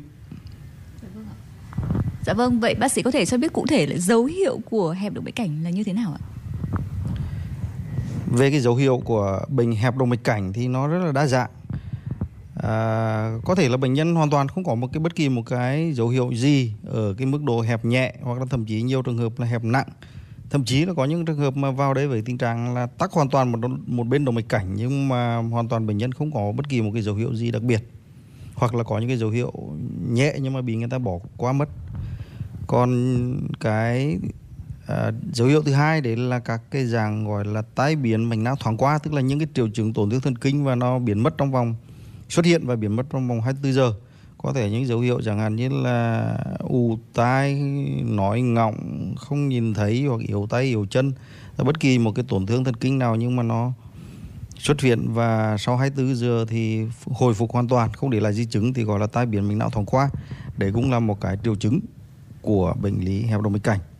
Và cái triệu chứng nặng nhất đấy là cái cơn đột quỵ thực sự, tức là bệnh nhân vào trong cái tình trạng mà rất là nặng các cái tổn thương thần kinh chẳng hạn như là hôn mê bất tỉnh hoặc là méo miệng hoặc là à, liệt nửa người vân vân. Đấy là những cái triệu chứng nặng của bệnh heo đồng mạch cảnh mà trong cộng đồng mình hay vẫn gọi là tai biến hoặc tai biến mạch não hoặc là đột quỵ.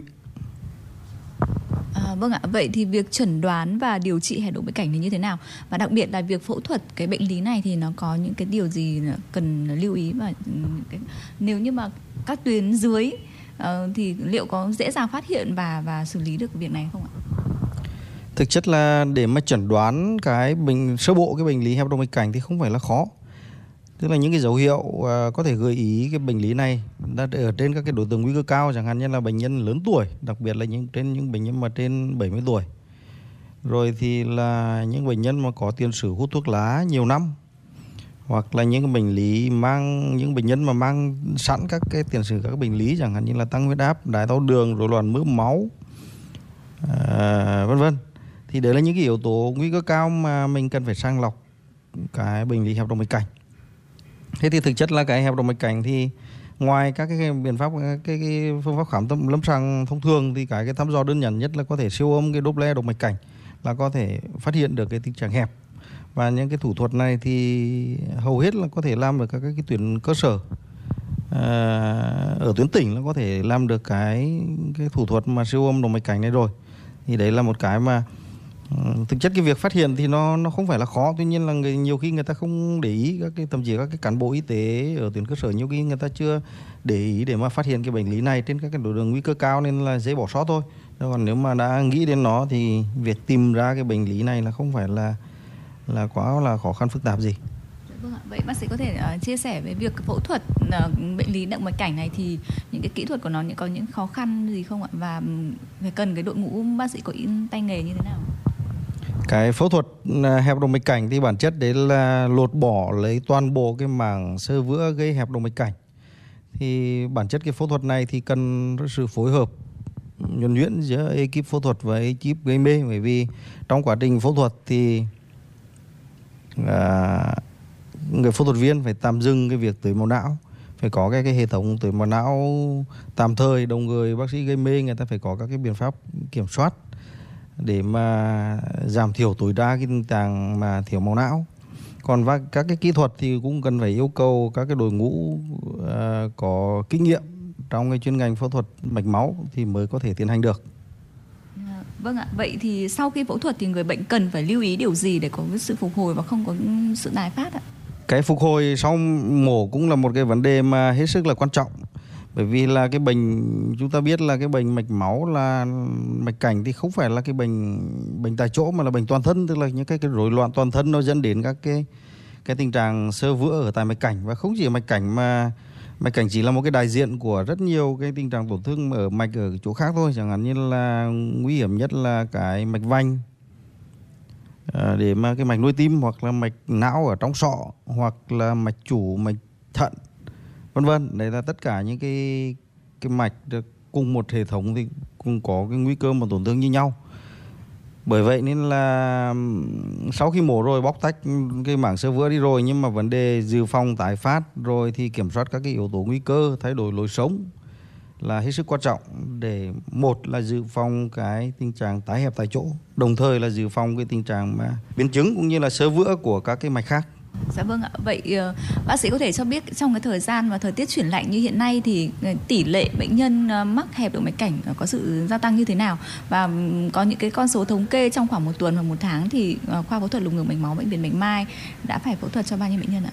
Thực tế thì cứ hàng năm năm nào cũng vậy cứ đến cái thời tiết mùa đông này là các cái tái biến nói chung, đột quỵ nói chung và đặc biệt là đột quỵ não lại tăng lên chóng mặt và ở trung tâm đột quỵ, trung tâm thần kinh ở bệnh viện Bạch Mai thì cái số lượng bệnh nhân vào viện trong cái tình trạng đột quỵ và thậm chí là nhiều trường hợp là đột quỵ nặng vào trực tiếp hoặc là từ tuyến dưới chuyển lên là tăng lên đột biến. Và bản thân khoa phẫu thuật lồng ngực mạch máu thì từ đầu đầu mùa lạnh mặc dù là cũng mới chỉ có một vài tuần nhưng mà cái số lượng cái bệnh lý này đã đã tăng lên rất là nhiều nhưng tuần nhưng bình thường thì cái ca phẫu thuật chỉ một tuần khoảng độ 2 ca thôi, một hai ca thôi nhưng mà như tuần vừa rồi là chúng tôi đã tiến phải tiến hành đến 5 ca phẫu thuật cái dạng mà bệnh lý hẹp động mạch cảnh này. Bởi vì nguyên nhân là khi thời tiết chuyển lạnh thì cái tình trạng các cái cơn tăng huyết áp kịch phát hoặc là tình trạng cô đặc máu hoặc là cái tình trạng uh, co mạch thì dẫn đến các cái tai biến về mạch máu nó sẽ gia tăng. Không chỉ là mạch cảnh mà còn có mạch vành mạch uh, thận mạch chủ bụng mạch chi dưới vân vân. Đây là những cái vấn đề mà cần hết sức lưu ý để dự phòng trong cái thời tiết mùa lạnh. Dạ vâng, xin được cảm ơn những chia sẻ rất hữu ích của tiến sĩ bác sĩ Ngô Gia Khánh. Quý thính giả thân mến, thời điểm thời tiết chuyển lạnh như hiện nay, những người cao tuổi, nhất là những người có bệnh lý nền, cần thường xuyên kiểm tra siêu âm động mạch cảnh, đặc biệt là vào mùa lạnh nhằm phát hiện sớm tình trạng hẹp, không chỉ là động mạch mà cả động mạch chủ bụng, ngực và những vấn đề liên quan tai biến của mạch máu.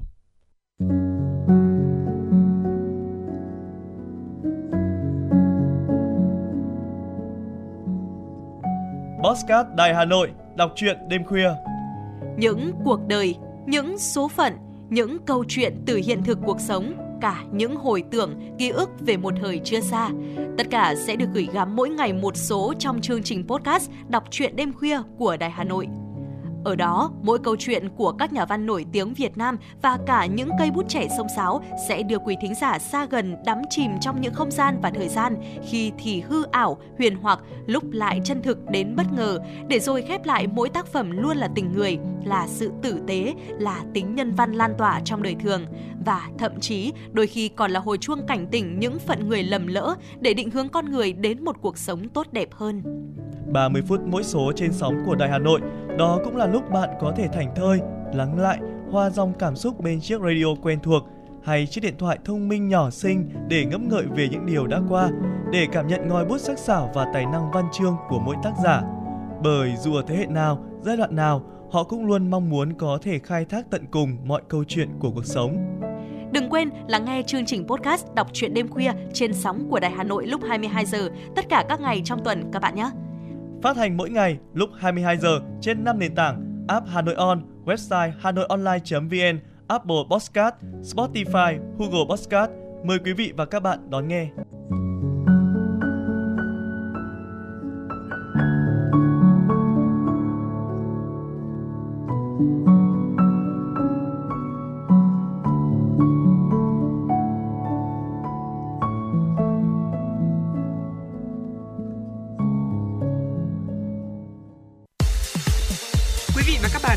Chuyến bay mang số hiệu FM96.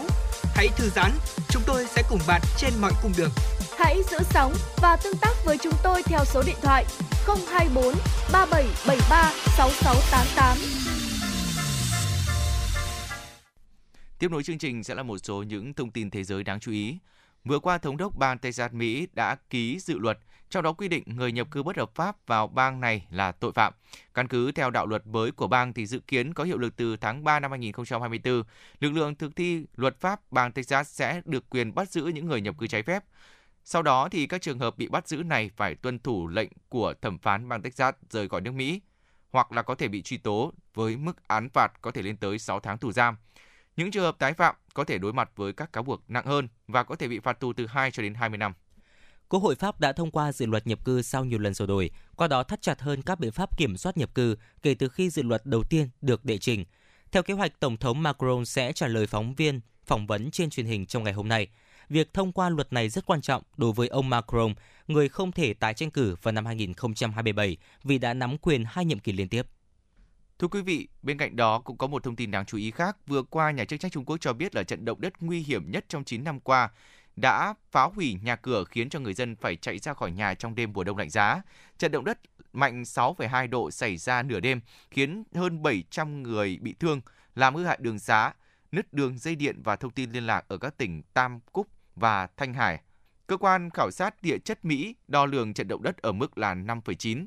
Ít nhất 4.000 lính cứu hỏa, binh lính và cảnh sát đã được điều động tham gia nỗ lực tìm kiếm cứu hộ và nhà hát miền Tây của Quân đội Giải phóng Nhân dân Trung Quốc đã thiết lập một sở chỉ huy để chỉ đạo công việc. Tổng cục Thống kê Hàn Quốc Kostat vừa qua đã công bố số liệu về số lượng công dân nước ngoài cư trú tại Hàn Quốc ở mức cao kỷ lục 1,43 triệu người. Tổng số cư dân nước ngoài sinh sống tại Hàn Quốc đánh dấu mức tăng 9,9% so với một năm trước đó và là mức cao nhất kể từ năm 2012 khi chính phủ nước này bắt đầu tổng hợp dữ liệu. Trong tổng số người nước ngoài cư trú tại Hàn Quốc, số người trẻ ở độ tuổi từ 30 chiếm hơn 50%, tương đương 923.000 người.